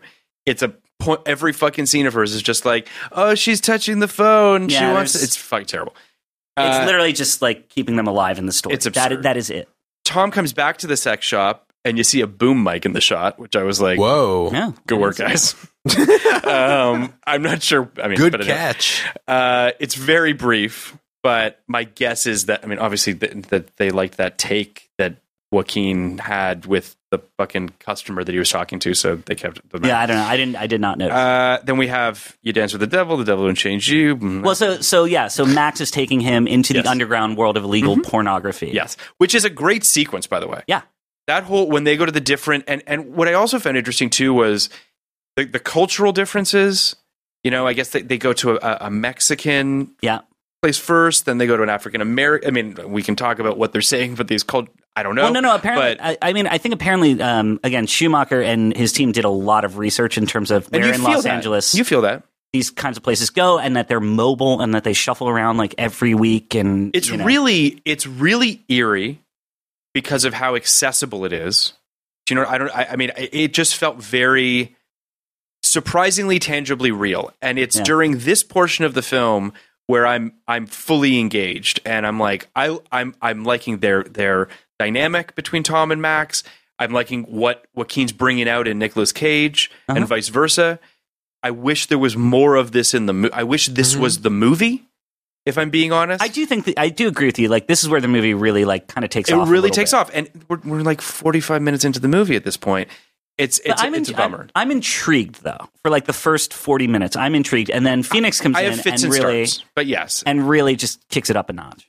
So uh, Max, uh, I Tom, think we're all in agreement on that, but it's just Yeah. kind of it's just kind of the level Levels, of where we yeah. were because I think I was about at a one, and I think no, I think Joaquin Phoenix really does open this movie I up, Yeah. and mostly because of Absolutely. what Phil said that he knows what movie is in because the first beginning of this movie, my my biggest note over and over and over again going through my head is like, did these people realize how stupid this movie? Is? and I don't mean that in a bad way, but like there's there's a different tone that the whole movie could be played with that would have been a little more irreverent. And I think that's what Max brought to it. Hmm. Um, a little less reverence, a little less sanctimoniousness, or sanctimony, I guess would be the right term. well, there's I t- to your point. I think about um, Brad Pitt in Seven and his voice, the Yeah. voice of Detective Mills, is funny. Mm-hmm. It's twisted. He's kind of the voice of our audience. He's also yeah, he's also a little impatient. He's, He's, a child. impatient. He's Yeah. all that kind of stuff. And I and there are hints of that in Max California, but not as much as the film needed. I wish that, quite frankly, Nicolas Cage had more of that voice in this movie. Um, or that just Tom Wells had more of that voice, to your point, Kenny. And I agree with you. I think that, that, that, that had the film not taken itself so seriously a little bit, I think it would have gone a long way. But, you know, that's. It's hard though. that's I mean, great. there's not there's not a lot of levity. No, no, no. No, there's no, but, not. sure. but uh, again, but again, you have to have a character like Max. You have to have a character Absolutely. like Mills. Yes. I guess I'm not looking for levity so much as I'm just looking for a little distance, a Yeah. little Sure. ironic Yes, yes, distance. yes. Yeah, yeah. Um, perspective. And I think Yeah. that would have maybe helped bring out kind of your macro point of, you know, start looking at this from 30,000 feet. And by the end of this movie, you're a part of this Yeah. disgusting machine. Mhm. Yep. Um, but, you know, I, I also kind of love that because this movie's pre-internet, like pre-internet porn. It's just I just Kind think enough. it, e, enough, Enough. enough that it hadn't really taken off in the way that it has. You're not going to, you, you even for, yes, keep going. It's not film, you're not going to put on the internet. Yeah, so you, but- so but I- the whole thing still works. Sure, but I'm I'm just speaking sort of to this idea of pornography still being on videotapes and this idea of Yeah, going to there's- you know sex stores. There's something All um, that kind of stuff. I think there's something you know tactile about the movie overall. Not obviously Yes. just in terms of the pornography, Sure, sure. but but in terms of like the sleuthing, the investigative Yes, work, yes. like planning the old school bug on the phone. There's a and, gumshoe quality to it. yeah, that and really having works. like a tone decoder to Totally. like figure things. Speaking of figure out that what number was called. That's my favorite shot in the movie when Nicolas Cage is putting the bug in Gandolfini's phone. Oh, yeah. There's this beautiful shot of the of uh, celebrity films on the ceiling. It's such an old film noir Old school shadow noir. shot. Yeah. It's I'm so just like, beautiful. That's fucking awesome. Yeah. And again, kind of wish there was more of that in this movie. If it kind of had embraced a little bit more of its noirish qualities, it does in the whole going to a rich person's house at the beginning and like it has yeah. that There kind are of those elements. you know what I mean? Like that sort of they're just giant they're just not escape consistent. uh, so then basically we have I think one of my favorite scenes in the movie, which is when Tom and Max are watching the snuff films that they buy from uh, I believe it's Some weird. Some- Doctor some- from Funny People, if I'm not mistaken. Oh, wow. It's some S and M club they go to. Might be. I'm pretty sure it is. Yeah. Yeah. Wow. Um, I, I don't know that for a fact, but I think it is. Just a really tall blonde. He looked like, he Like could have been some one of the Nordic nihilists guy. from Yeah. uh, from Big Lebowski, and uh, he gives them some Totally. pornos and says like, "This is this is snuff. This is a real deal." They watch these films back to back and realize that it's the same girl in both of them. yeah. And, But the sense and of Max has the relie- best line of "Snuff to the resurrection." Yeah. which I thought was a lot. Well, just the sense of relief that they feel uh, that When it's not Max real. feels like Yes. when he just like Oh, he sweet. starts laughing, Yeah, yeah, but yeah. just because he doesn't know any other reaction to and have. that's a great. because- It's just a great scene between the two of them. yeah, It- because it's the scene where you learn a little bit of Max's backstory. You can tell that they're in they're, that that that they are in Max's apartment. They're just there's a real kind of father son dynamic in a weird fucked up way that's Yeah. existing in that scene that I really loved. Well, it's also too like I, I'm sure this isn't intentional, but it's something I thought about, which was w- what's the difference between Max California coming to LA and Marianne Matthews coming to LA? Gender. That's it. Yeah, I mean, you know, Yeah. I, I think that's that's something that's that just struck me. yeah, I don't think it was it was trying to. I don't think the film was trying to make a point or anything like that. But I think yeah. realistically, living out here, um, you know, you've known those people. Like you've known the Max Californias, right? Like I'm assuming, like You might be a Max Uh, the, California. the guys who come What are out, you saying, Kenny? the guys and guys, the guys and gals who come out here to make it and do one thing and Yeah, then sure, wind sure. up doing another, and and oh, sure. to I a think that's degree of fair. it, there's a Day of the Locust kind of quality to Yeah. it. Yeah, I, I hear you on Have that. you ever seen that or The read movie? that? I've read it. Never Oh. seen the movie. It's heartbreaking. Crazy. It's great. It's really good. Yeah. Uh, so basically, machinations of the plot. Basically, he gets Tom gets to celebrity films and meets Gandolfini, um, who plays like the ultimate, the scumbag. ultimate and also like the ultimate Gandolfini role for for quite some Yeah. time until Sopranos. Right. You know, of just being like kind of I don't know, just this Thank God they figured out this guy. right. Oh yeah, They I gave mean- him a chance. It's amazing. Yeah. Watching this and thinking like this comes out what a matter of weeks, maybe months before The Sopranos comes Yeah. out. Uh, it's Pro- great, probably which not. is e- insane. It, it might have even come out after. Well, because Sopranos Um, premieres in January. January. This Yeah, came so out yeah, February. this comes Yeah. out February. So this comes out just after the Sopranos is premiere. Um, so people don't, don't really know what they're in for yet. But uh, meets Gandolfini. Gandolfini's clear. He shows him a picture, clearly lying that he's never seen Yeah. Mary Ann before. But also, that's Gandolfini doing some great face work. Yes. Like, I mean, again, it's all in his eyes. Like, he doesn't really even say anything. So um, then this is this scene made me laugh, uh, probably unintentionally. Uh, is they they discover the Dino Velvet of it all, and Tom's like, "Who's Dino Velvet?" And Max says, "Dino Velvet is the Jim Jarmusch of S and M." I don't know what that means. Like that's that, I don't know what that means. But then Max Max almost feels like Stefan from SNL at this point, where he starts explaining Dino Velvet and like what his whole thing is. He's like, you know, it, it he gives a whole slew of things that exist in Dino's movies that are absurd. Yeah. I mean, it, it truly feels like it truly feels like Stefan from SNL.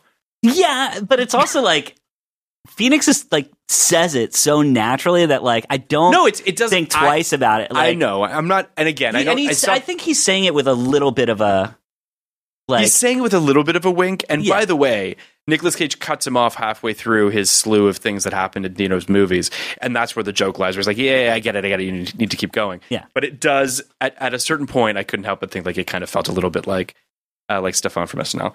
Um, Tom and Max go to New York. Yeah. Max has never been to New York. which I think is actually a really nice touch. It's like kind of adorable. when they go to New York, he's like filming it through a video camera and he's like, It's my first time in the Big Apple, man. And it's like yeah, that's where you see like for all of Phoenix's street smarts and all of his knowledge, like he's still a fucking kid. he's still a kid, which is great, You know? and I, I really love all of that. I, it, it really adds a level of, um, not just depth, but like uh, I don't know. There's a, there's a sadness to this kid that I really love. Um, yeah, I, I don't know. Once Tom and Max get to New York is when I, I just said I really started actually enjoying the movie. Of Mm-hmm. course, Peter Stomar is playing Dino Velvet. I mean, yeah. because that makes complete sense. I also feel like um, the production design of Dino's office was when I was when they really get into the sort of the bowels of this industry is Uh-huh. when you really start to feel like Schumacher kind of leaning into the production design and not in a bad way for the most part. Yeah. Uh, I like I said, I really like the production it's a design. in this great movie. it's a great looking movie. It's really well shot. It's got money. It knows what it's doing. And Peter Stormare is just chewing the fucking scenery Yeah. and being just amazing. And like I don't know. I did you like Dino Velvet? Yeah, here's Kenny? what I said about Dino Velvet. Dino Velvet seems like a pretty good filmmaker.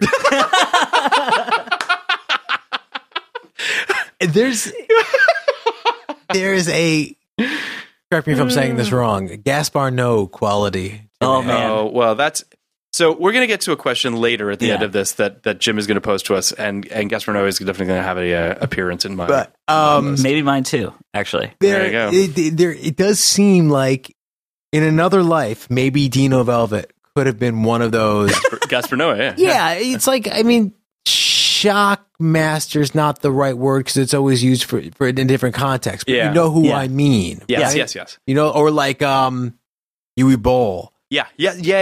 yeah. Though he's not or really even con- a, he's even not a con- Lars von Trier, if we're being completely honest. That's the best answer. That's Yeah. the that's the the pinnacle of the fuck you up kind of director. Yeah. Or who does um who does the Charlotte Gains, Gainsbourg movies? Um, That's, that was fun. Trier. That was oh, Nymphomaniac. no, the sex one? Antichrist. Antichrist, Antichrist is one of them. Yeah. yeah. And- Dino Velvet would make a woman cut off her clitoris Oh, with, a- with God, a pair of no, I don't scissors. Right. Um, So, ugh. right, and Dino, right, and Dino right. Velvet, but but my I guess my point is Yeah. Dino Velvet might have a real interesting metacontextual reason for it. so, I, maybe, maybe, Maybe. maybe, Anything's Who knows? possible. Yeah, Uh, so Tom basically convinces Dino Velvet with money more than anything to let him come to set while filming the movie that he is commissioning him to make. Right, and he wants him to use Machine, who Yes. he saw in the video with Marianne Matthews. Machine, which honestly feels like one of the characters from that animal machine. from. Yeah. I mean, Peter Stormare is not far from his character in The Big Lebowski. Yeah, I in agree. this. No, not at all. like he's playing that cross with like Dracula. I think. I mean, he's He's Peter Stamari being Peter Stamari. Like, let's He's just, just- be he's- honest. Let, he's- us best. get a ruling on Stomar versus Stomar. I looked it think up. It's Stamari. is it really? Yeah, it Good is. to know. And also, I've worked with the dude. It's Stamari. Oh, What did you work with him on? Blacklist. He was Amazing. He He was, played nice? a Peter He Stomar was- character. Character he was Spader's nemesis in the first two seasons. as that Of course he guy. was. he was a bad guy nemesis. Yeah. Has, has he ever played a, a not bad guy? Yes, Dancer in the Dark. Lars von Trier. Oh. Oh, wow. yeah. yeah. That's he He plays was a von really Trier to, like, plays give a him the sweet good guy, guy who's role. in love with Bjork. yeah, Yeah. exactly. Um, that's awesome. Uh, Von Trier always being subversive. always pushing pushing the boundaries. He was in a he was in Prison Break all the first season and some of the second season. Yeah. and although he was a crime boss, He's just like an immensely watchable dude. he's this weird. Especially Prison in John Fargo Wick, too. too. Yeah. He has this weird likability to him. Yeah. Because he's got these these big kind of like doe eyes, yeah, and there's there is something very um, weirdly disarming about him. yeah. I- And he's and he is like the sweetest guy in Yeah. real life too. Was he the villain in uh, Constantine? Was he the he devil was in that? one of Okay. I think he's in it, but I forget. I who just he- feel like Tilda Swinton's the ultimate villain in that movie, right? No. Yeah, she is. is she? Gabriel's like behind it all. Yeah. Um, Anyway, so deep cut. yeah, so there they Tom goes to this set of this this snuff film that I guess he's gonna he's commissioned uh, commissioned Dino to do and Machine to be in. Uh, of course, Dino's shooting a crossbow at a giant And crucifix. this this is the scene that I think is the most batshit scene. I mean, it of is- any film in 1990. it's definitely up there. You have six like amazing character actors, each one in a different fucking movie. They're all in. I mean, Like- like when Gandolfini shows up, Yeah. like what movie are you in? Nick Cage is like the PI. Gandolfini is like the smut peddler. Peter Stomari is uh, the Lars von Trier of pornographic filmmaking. Um, ska punk Wolverine tied to a cross. Yeah. Uh, being- and then you have Chris Bauer dressed as like a human sex toy that you never want to play Right, with. and then you've got Dr. Chilton who shows up as Yeah, well. and then Dr. Chilton shows up. Still know it's you, man, despite the mustache. Still know it's you. I like that aspect of it. I mean, I'm serious. No, it's- I it's like that crazy. aspect because I when, you, enjoyed when you it. get so far into the margins of society, Yeah. you're going to find all different walks of life Yeah. because that's be, that's not sociological or cultural. That is psychological. Yeah. And every people of all walks of life have these weird psychological pred, um, predilections. Yeah. So I think that's very cool that you have all these different weirdos there. Now, I- I obviously, not the agree. weirdos who are there because they have to be there, like Nicolas Cage, but the ones who choose. But it's a to be great. there. It's it's a gr- listen. It's a great scene for a bunch of reasons, which is that as you've outlined, these are all great actors, right? Yeah. You put a bunch of great actors in a room, and they're all ping ponging off each other, which is great. And you've got Peter Stomare Yeah. with a with a fucking crossbow, and it, it's I don't know. It's just it's working. They kill. Unfortunately, they kill Max. Yeah. as we mentioned earlier, in an unceremonious way. And again, I li- I like it in the moment because I I didn't see it coming, and I I, didn't and see I it mean that coming. in that also like they weren't doing it for shock value. Like, of course they're gonna fucking kill Max. These people are deranged. They're not gonna like Yeah. be like, okay, you gave us the film, square deal. Like, But I will also say too that when they kill Max, which by the way, um, Dino has a really upsetting line where he says "set him free," Yeah. which is also just really anyway, it's an upsetting line. Uh, at this point, I was in such disbelief that they killed Max because I didn't really remember the film by this point. I was like, "Is this all a con? Like, is this I, I Yo, no, right?" I Yeah. feel you. I kept waiting for some other shoe Yeah. to drop. Yeah, I have was a like, few. is I have a this- few bad pitches for you guys at the end. but truthfully, I was like, I mean, listen, this is a studio movie, and I know that Andrew Kevin Walker hated it, so maybe they changed the ending, and maybe it's all like a fucking ruse. I, I really, in my head, was kind of working through that a little bit. And then I was like, oh no, he's really fucking dead. And this is all. Then we get into a, sort of an, a, an extended car chase sequence that well, kind of there, goes on there for a really are long a couple time. things that I like in this sequence after they kill Max, which is. How, how Nicolas Cage turns them all against each other by, By saying bringing like, up the money. how are you guys still fucking small time if you had a Yeah. million dollars split between you? Yeah. And you know that causes friction within the the back. Which I we- love that I think we Longdale can did- answer that now. By the way, What? million dollars six years ago. That's gone. I don't care who you are. Yeah, well, there's that too. But I do like to your point. It's a great reveal. It's a very smart thing for for Tom. It's a hail mary. Yeah. but it's still it, you're hoping that Longdale hasn't been on the up and up, and he hasn't. Yeah. So everyone turns on each other. Um, and there's other stuff I like too, which is like Nick Cage, like you know he gets the jump on machine, like is able to stab him, has a knife, is looking at Gandolfini, still handcuffed, yeah, and Gandolfini's like, "Fuck you! There's a Yeah, gun ten yeah, feet away. I'm going to yeah, get that." And yeah. so then like yeah. he's got to get. I will put say the this, bullet though. in the chamber. Like Dino has a fucking great line. Maybe my favorite line in this whole movie. Oh, I think I know. What you're Wait till the end. Wait till the end. Wait, what? The best line. No, it's the a second different- best it's a line. different line. No, I know because it's not Dino's line, but the second best line of the whole year is said in this movie. Okay, well, we can get to that in a second.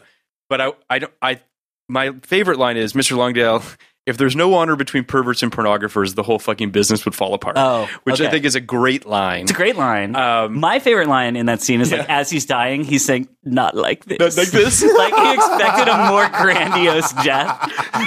like not like this. Not like this. Which is good. also- Kill them all, machine. It's also that's also great. But then someone else has that line in a '99 movie, which is in The Matrix, and it's um, what's her face. The, the albino chick. Remember Oh, when he's yeah, pulling yeah. all the I don't- things? yeah. and is she's that, like, is that I don't know. If it- loaded? no, no, no, no. It's the first Matrix. Then I might be thinking of something different. I It's know who when- you're talking it's- about. I have no it's idea what the when, character's name It's is. when uh, Joey Pants is pulling the cords Oh, of everybody, yeah. and she's like, "Not like this, not like this," and then she dies. yeah, I liked Peter Stamari doing. yeah, it no, better. he does. Yeah, absolutely. I Not mean, he like- sells it. You think he ad libs that? Probably. It is so. Uh, it is Ah. it's so. so hammy. brilliant. Oh yeah, I, I don't know. It's not. It's not in the script that I read. have- like That- you, fantastic. you have to be so inside of that character yeah, to come up with that. Like if it's great. I, I could never put it on the page. It's one of those things you could never write on the page. Well, the People whole are like, thing with, no, like- like what this guy this guy is thinks he's gonna have some great With effect. like Dino Velvet, like putting the picture of Wells's family and Yeah, stuff. it's That's amazing. all the actor. See, like, that's, that is I not mean, and it's, it's written. great, and also the way he spits it. I mean, it's all great. And then like, Uh, tacked so it to he the wall. dies. He also, by the way, Peter Stamari is gonna die one day, and yes, he's, he's, gonna mortal. die one day, Yeah. and you're gonna have like deadline be like Peter Stamari, character actor, blah blah blah, died. I want people to remember that this guy is so much more than just some shitty deadline obituary. Yeah. He is He's amazing. an incredible Yeah. actor. He's a, every performance he He's gives great. is a gift. He's Yeah, he- and he's It's great. hundred percent committed. Absolutely, no, Yes. he's- Everything. a Pot committed on it is a- everything. it is a gift what this guy. we had him brings. on blacklist. We had him a guy who had a hook for a hand, and he fucking owned it. just, just gonna say that. Well, unbelievable, Um, I mean, unbelievable. He's. I mean, he Lucille. obviously has his like his accent working. Dude, again. that was eh, when I was on set. That was all I could think about. Buster Bluth. I'm like, oh my god. He has his accent working against him, obviously. But like Um, Yeah. this guy is But he's as good great. as Gary Oldman. He's fantastic. Like he just he's fantastic. is. Uh, he also has before he before he kills uh, Longdale, he says action before he shoots him, which is Yeah. also just fantastic. Yeah. And Uh, definitely not in the script. Like he, absolutely he, he figured out so many little little little nooks yeah. and crannies. So for this Tom Tom character. gets out of there. He escapes. We have an insane score.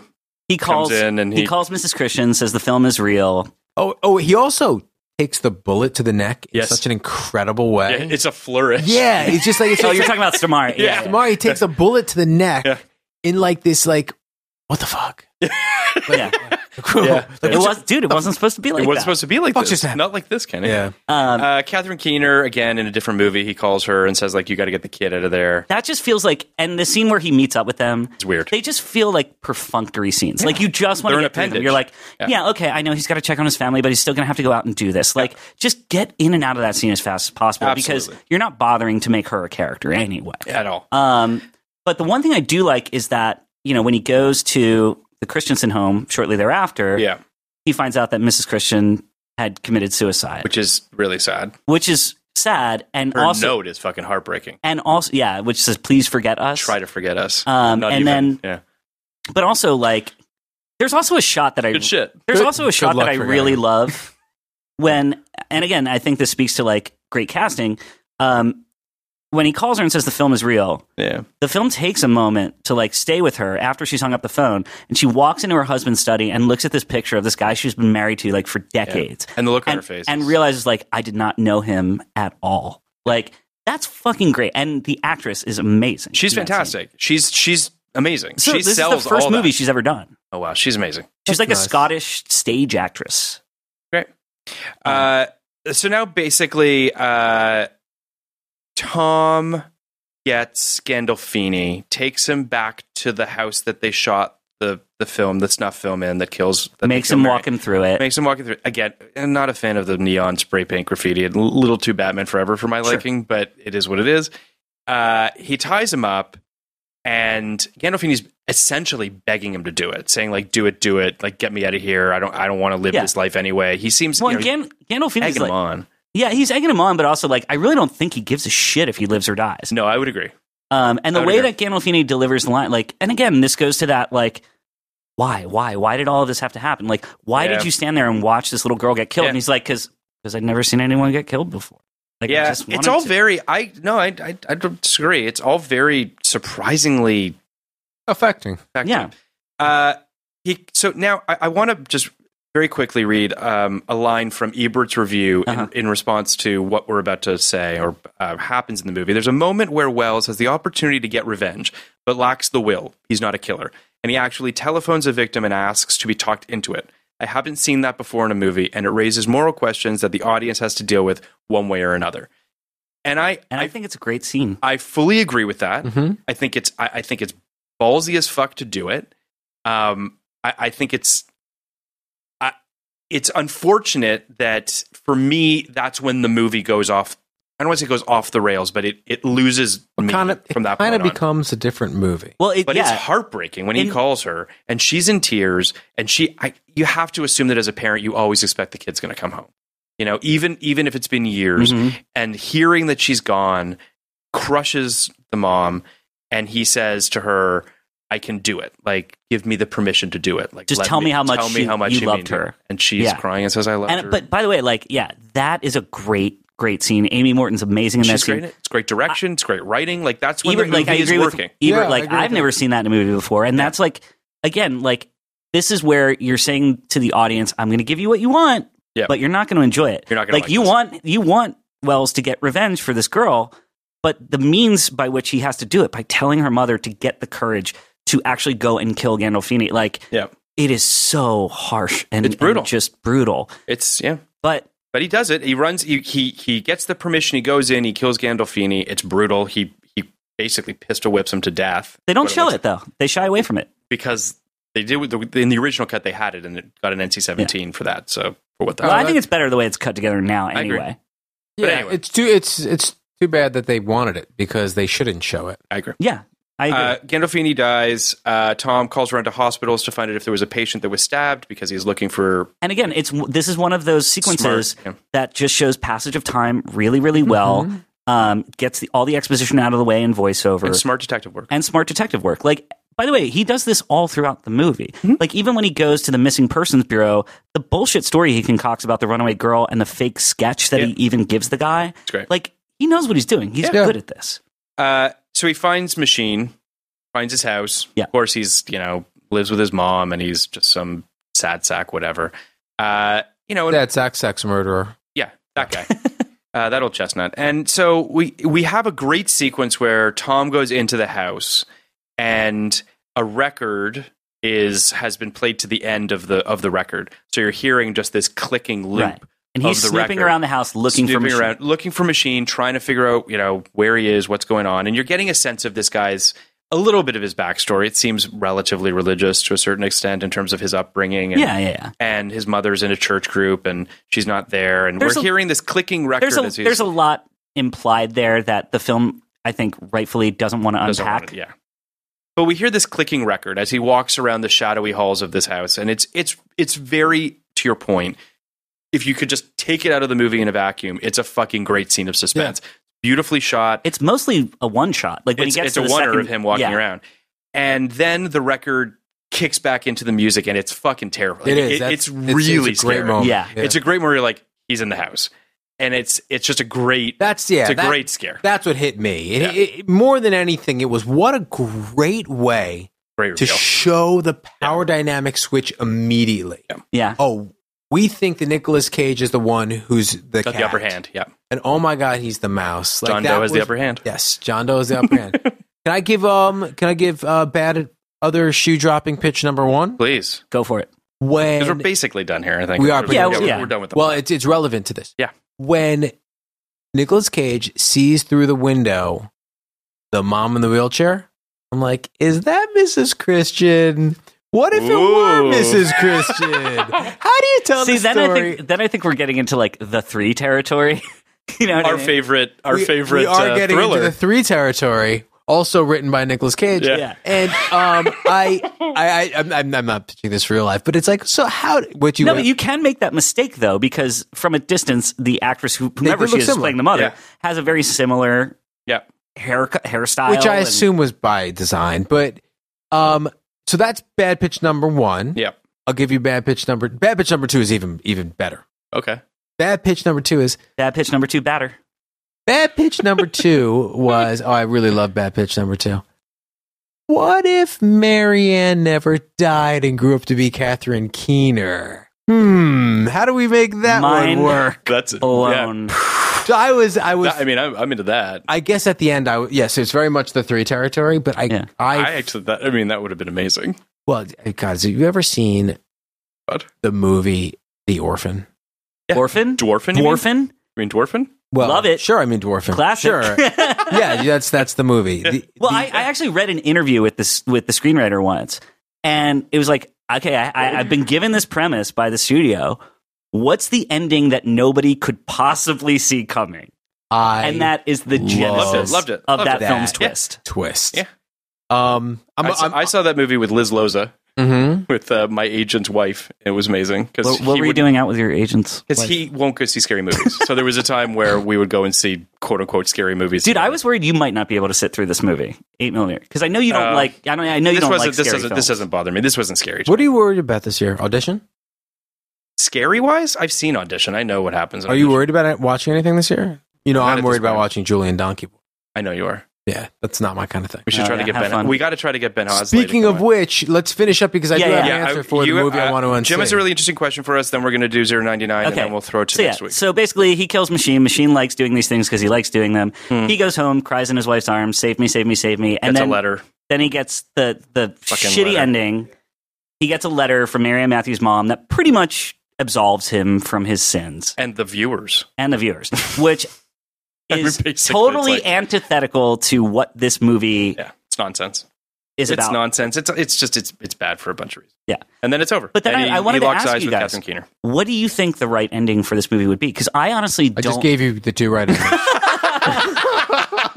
in all in all seriousness, I, in don't all seriousness, know. I I truthfully would have preferred the ending that Andrew Kevin Walker had at the end of the script, as as potentially unsatisfying as it might have been. I think him crumpled in his wife's arms, saying, "Save me! I've I've seen too much shit. I'm broken. I'm fucked up." To me, is enough. I think that's. I think it's But there's something about it that feels a little incomplete because it's the same with like Walker originally wanted to end seven with Mills shooting John Doe. Yeah. But the reason the ending of seven works is because he has a reason to shoot John. well well no, I, I think well, in my opinion, Yeah. I think the reason the, the ending to seven works is not after shooting John Doe. I'm not shooting John Doe. Oh, you I'm mean- talking you mean about without the end end. without the end end you wanted I- it to end with he wanted it to end with him shooting John Doe. f- and then black. smashed black. Okay. But I think Hmm. the idea that Which it basically does. I mean, for all intents and purposes, but then Somerset I love that quote. deciding I to just- say he'll be around. it's great. because yeah um A little, just a sliver of hope. it's a sliver of it's not betraying the movie it's not betraying the spirit of the movie right. but it is concluding an arc and leaving and giving you some modicum of of hope Yeah, I But he also has the Hemingway quote, which, Which is like, great. When you end movies with quotes, it's usually lame unless it's the perfect quote. And this is the perfect quote. and by the way i feel like I agree with the first part. perfect. It's a perfect quote delivered by a character who's who could deliver that kind of quote, delivered by an actor who can deliver that kind of quote. Yeah, you've got. You, I mean, i also think you could apply that quote to the end of this movie it wouldn't be as effective but it's the world is a fine place and worth fighting for i, agree, with, the, second, part, Yeah, um Well, I, I guess that is Andrew Kevin Walker's worldview. yeah Yeah. yeah yeah, Um, and I think that's you know, like we we, we don't we we probably don't have a lot of time to get more into. we it. should. No, no, Probably, it's fine. We should probably wrap it up. but uh, But you had a question for us, I which had- I think is an I had interesting two question. questions. Two questions. Okay. the first question was will there be punch and pie and your answer was no no.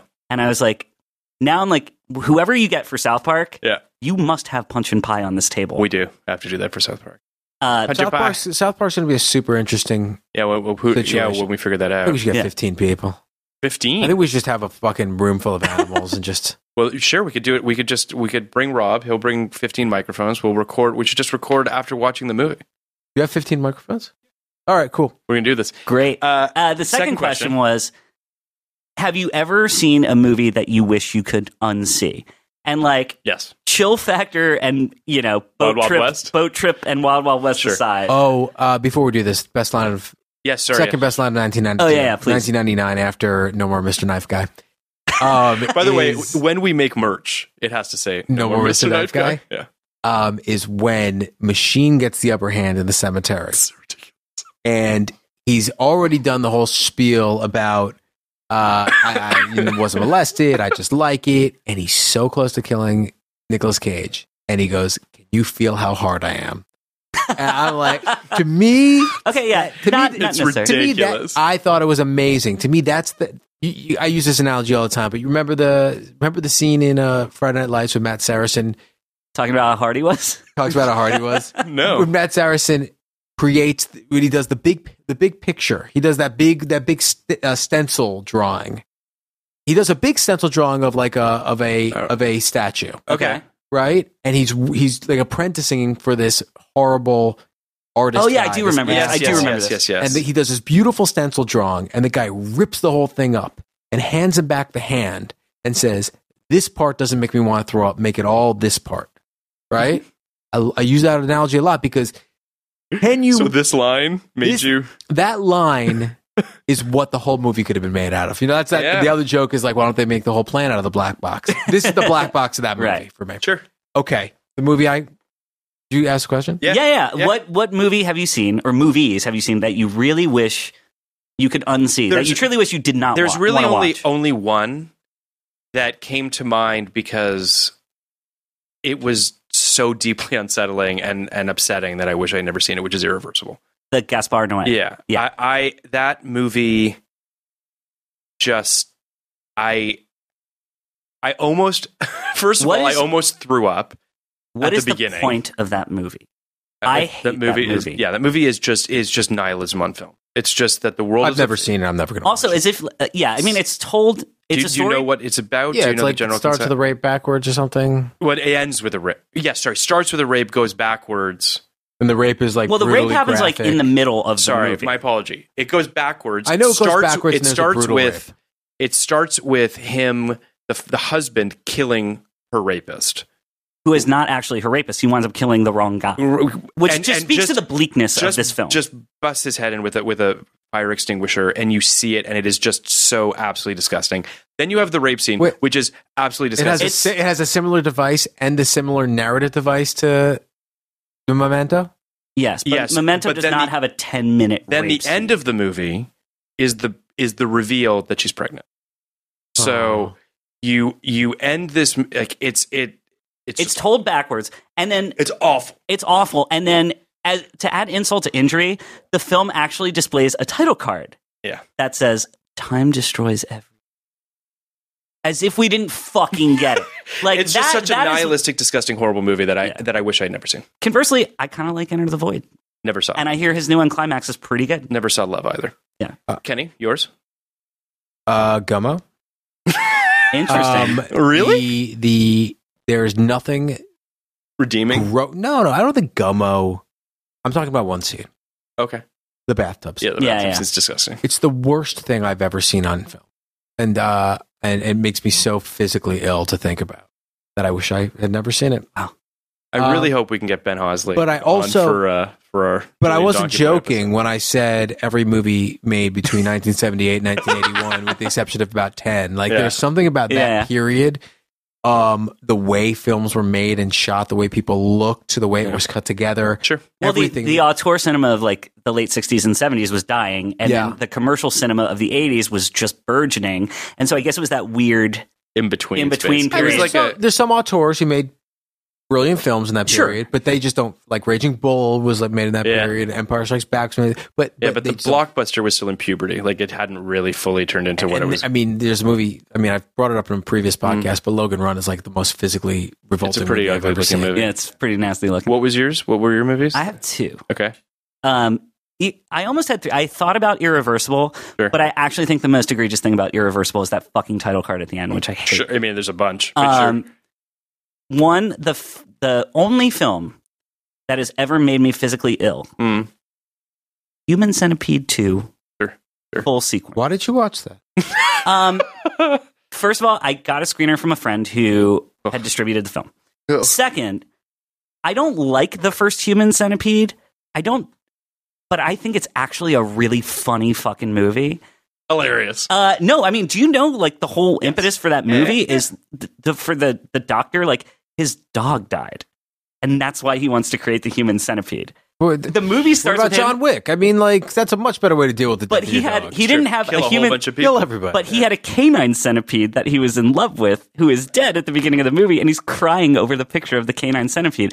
And I'm like, how can this movie not be a fucking joke? That sounds terrible. And then you watch Human Centipede 2, and it is.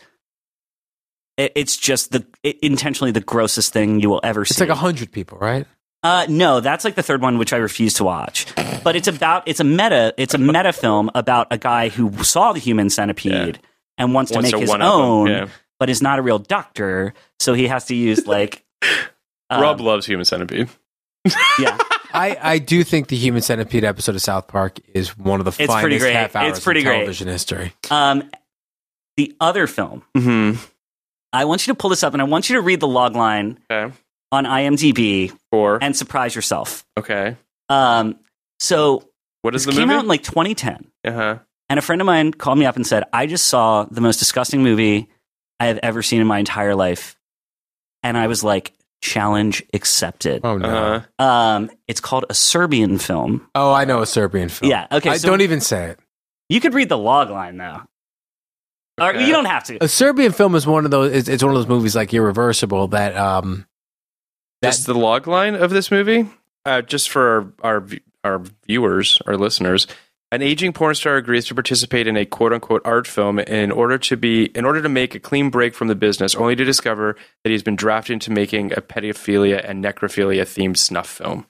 There that's you go. that's that's that's the nicest That's- possible way. That's, not the what people. tamest way Yeah. to put what that movie is. that's not what people. kno- That's not how people normally describe it. I'm not even going to say it, Jim. It's up to you. if yeah, you yeah. want No, to. I'm not going to say it. Here's what I am going to say to Okay. to any idiot out there who's listening to me talk and saying challenge accepted.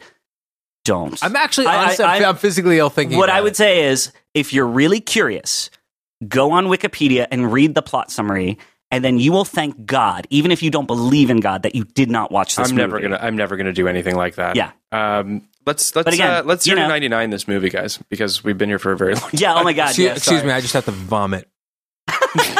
You're no, right. seriously, a Serbian film is so disgusting. You saw it. You actually saw no, it. no, no. I just know what it's actually about. Yeah. It's not actually about like like a pedophilic art film. I mean, yes, it is. I mean, it but is, like, and but the shit that happens in that movie is Yes. like okay. you don't even want to know. So zero to 99. As you know, we rank Yes. the films from zero to 99. We This is- rank them. This is for the in- listeners, not me, man. I I was know. going to say we don't even have to explain it. We don't really need to explain it, but we're going to just for you know first time eight millimeter fans that have listened to this. Hey, that Uh, one guy. Hey, man. This is for you, buddy. Thanks for tuning in. Uh, Zero to 99, we rank it from what we thought in 99. If we saw it in 99, we rank what we thought of the film before this podcast, Mhm. and then we rank after this podcast. Um, I'll go first. Sure. In 99, I probably would have given this film a 34. I, I wasn't a big fan. Uh, it honestly, I, d- I don't really think about it very much, but whatever. Uh, before sitting down today, I'd say I probably gave this film a 56. okay, You liked it. I I, That's I, not I would terrible. That's not recommend I terrible. would recommend seeing this film if you know what you're in for. Like you're not going to sit down and you would watch eight recommend it millimeter. to a certain kind of person, Yes, knowing what exactly. they can stomach. After this podcast, I'd say I'm pretty much the same. I'd say I'm probably at you know 57 maybe maybe went up a little bit, but for the most part, I'd say I'm in the high 50s on this one. Um All Kenny, right. what do you think? Uh, I gave it a twenty in ninety 99? nine. Okay. Uh, brutally disappointed. Um, I popped it up a bit. Before this podcast, I had it at a thirty eight. Okay. Uh, Um, didn't hate it as much. There are some things I liked. Hmm. After this podcast, I'll pop it up a little more. I think it's about a 41. I mean, it Okay. wa- like Okay. it ultimately is not a film I would recommend to someone. Sure, I get And that. I do think like I, I do think it's it's a pretty big swing and a miss, but I would emphasize a pretty big swing.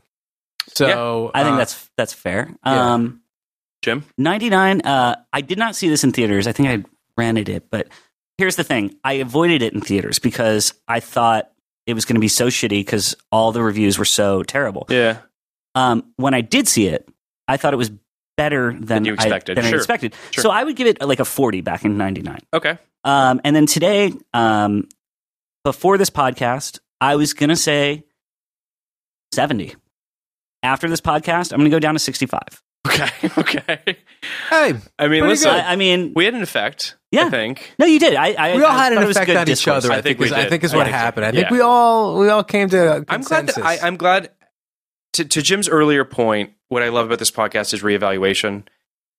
You know, on movies that either I- you know movies that I've seen, and this is a perfect example of a movie that has sort of been maligned, and I'm glad I saw it again. And you know, I if think you that if you take a look at it, I think there's you'll some be- you'll be worthwhile stuff in surprised. there. I feel the same way as you, Yeah. Phil. Like I think it, had I had not seen it again, Yeah. I would have forever dismissed it. yeah, And now I, I think I think at, at at the very least, it's an interesting movie. Not a lot of movies like it, Yeah. and ha- it and kind of is an interesting piece of many filmma- and many people involved with its puzzle. Yeah, Yeah. yeah. Um, so I think that's cool. what do we do next week? Uh, we are doing the aforementioned ten things I hate about you. I don't think Oh. we, was it aforementioned on this podcast. It, It was, was. at the beginning. Yeah. Yes. First date in high school, motherfucker. Yes. first date. Uh, we have Ashley Lyle coming on as our guest. She's a a, a television writer. Um, she worked, believe, Believe it or not. it or not, shockingly, uh, she was on the originals for several seasons, um, and now uh, she was on Narcos, and she just recently sold a show to to Showtime. Um, so she's going to be on, and we're going to talk about uh, Taming of the Shrew, uh, basically. Um, this is no good stuff. joke. This is One a of big one of the one. episodes It's a people are big one. most excited for. yeah, Um, there were, as we've said before on this podcast, at least off the top of my head, six like kind of seminal teen movies. Yeah, I yeah. think this is probably. might be at the top of that list. Yeah, I'm not. I don't. I don't necessarily mean that it aged the best, but I Yeah. think this is persevered in a way I agree. not a lot of movies have. People have a fondness for People have a fondness yeah. for this film that I think, and and uh, um, uh, what I'm looking for. I, I think that if you compare it to the other big ones, the She's All That's, I guess, of that time, this movie does feel as though it it was made with a little bit more sort of. I don't know, je ne sais quoi. There's something there to this movie that, that those movies just didn't have. Um, so I'm really excited to to talk uh, 10 Things I Hate About You. Me too. It's going to be cool. I'm excited to listen. awesome. Thank Jim, you so much for coming Thank on. you guys Awesome. for having me. Awesome. Seriously. You're obviously was super cool. more than welcome to come back. Yes. If there is another, uh, you know, if you want to come on for Flawless, Uh, the door is open. You could be But, our I mean, Schumacher I'm you a- could be our guy.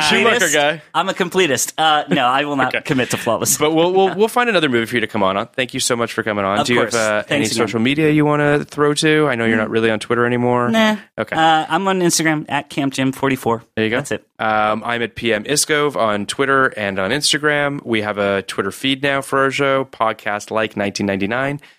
Please I'm- follow us there. I'm at Nybar. You guys should really follow me for all the retweets, for all the of- retweets of of, my podcast tweets. Yeah, it's at great. ninety nine. Um, thank you so much for tuning in, guys. Podcast like it. Just podcast like it. Podcast like it's 1999. Podcast like it. You want a podcast like it? Podcast like it's 1999. Podcast like it. Just podcast like it. Podcast like it's 1999. Podcast like it. You want a podcast like it? 1999.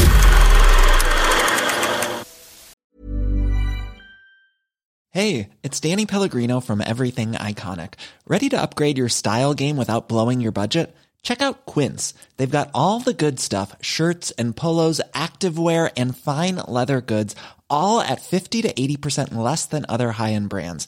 And the best part? They're all about safe, ethical, and responsible manufacturing.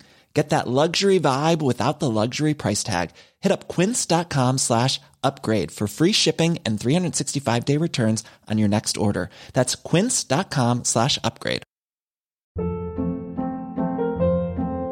Hold up. What was that? Boring. No flavor. That was as bad as those leftovers you ate all week. Kiki Palmer here, and it's time to say hello to something fresh and guilt-free. Hello Fresh. Jazz up dinner with pecan-crusted chicken or garlic butter shrimp scampi. Now that's music to my mouth. Hello Fresh. Let's get this dinner party started. Discover all the delicious possibilities at hellofresh.com. Hey, it's Paige DeSorbo from Giggly Squad. High quality fashion without the price tag. Say hello to Quince. I'm snagging high-end essentials like cozy cashmere sweaters, sleek leather jackets, fine jewelry, and so much more. With Quince being 50 to 80% less than similar brands. And they partner with factories that prioritize safe, ethical, and responsible manufacturing. I love that. Luxury quality within reach. Go to quince.com slash style to get free shipping and 365 day returns on your next order. Quince.com slash style.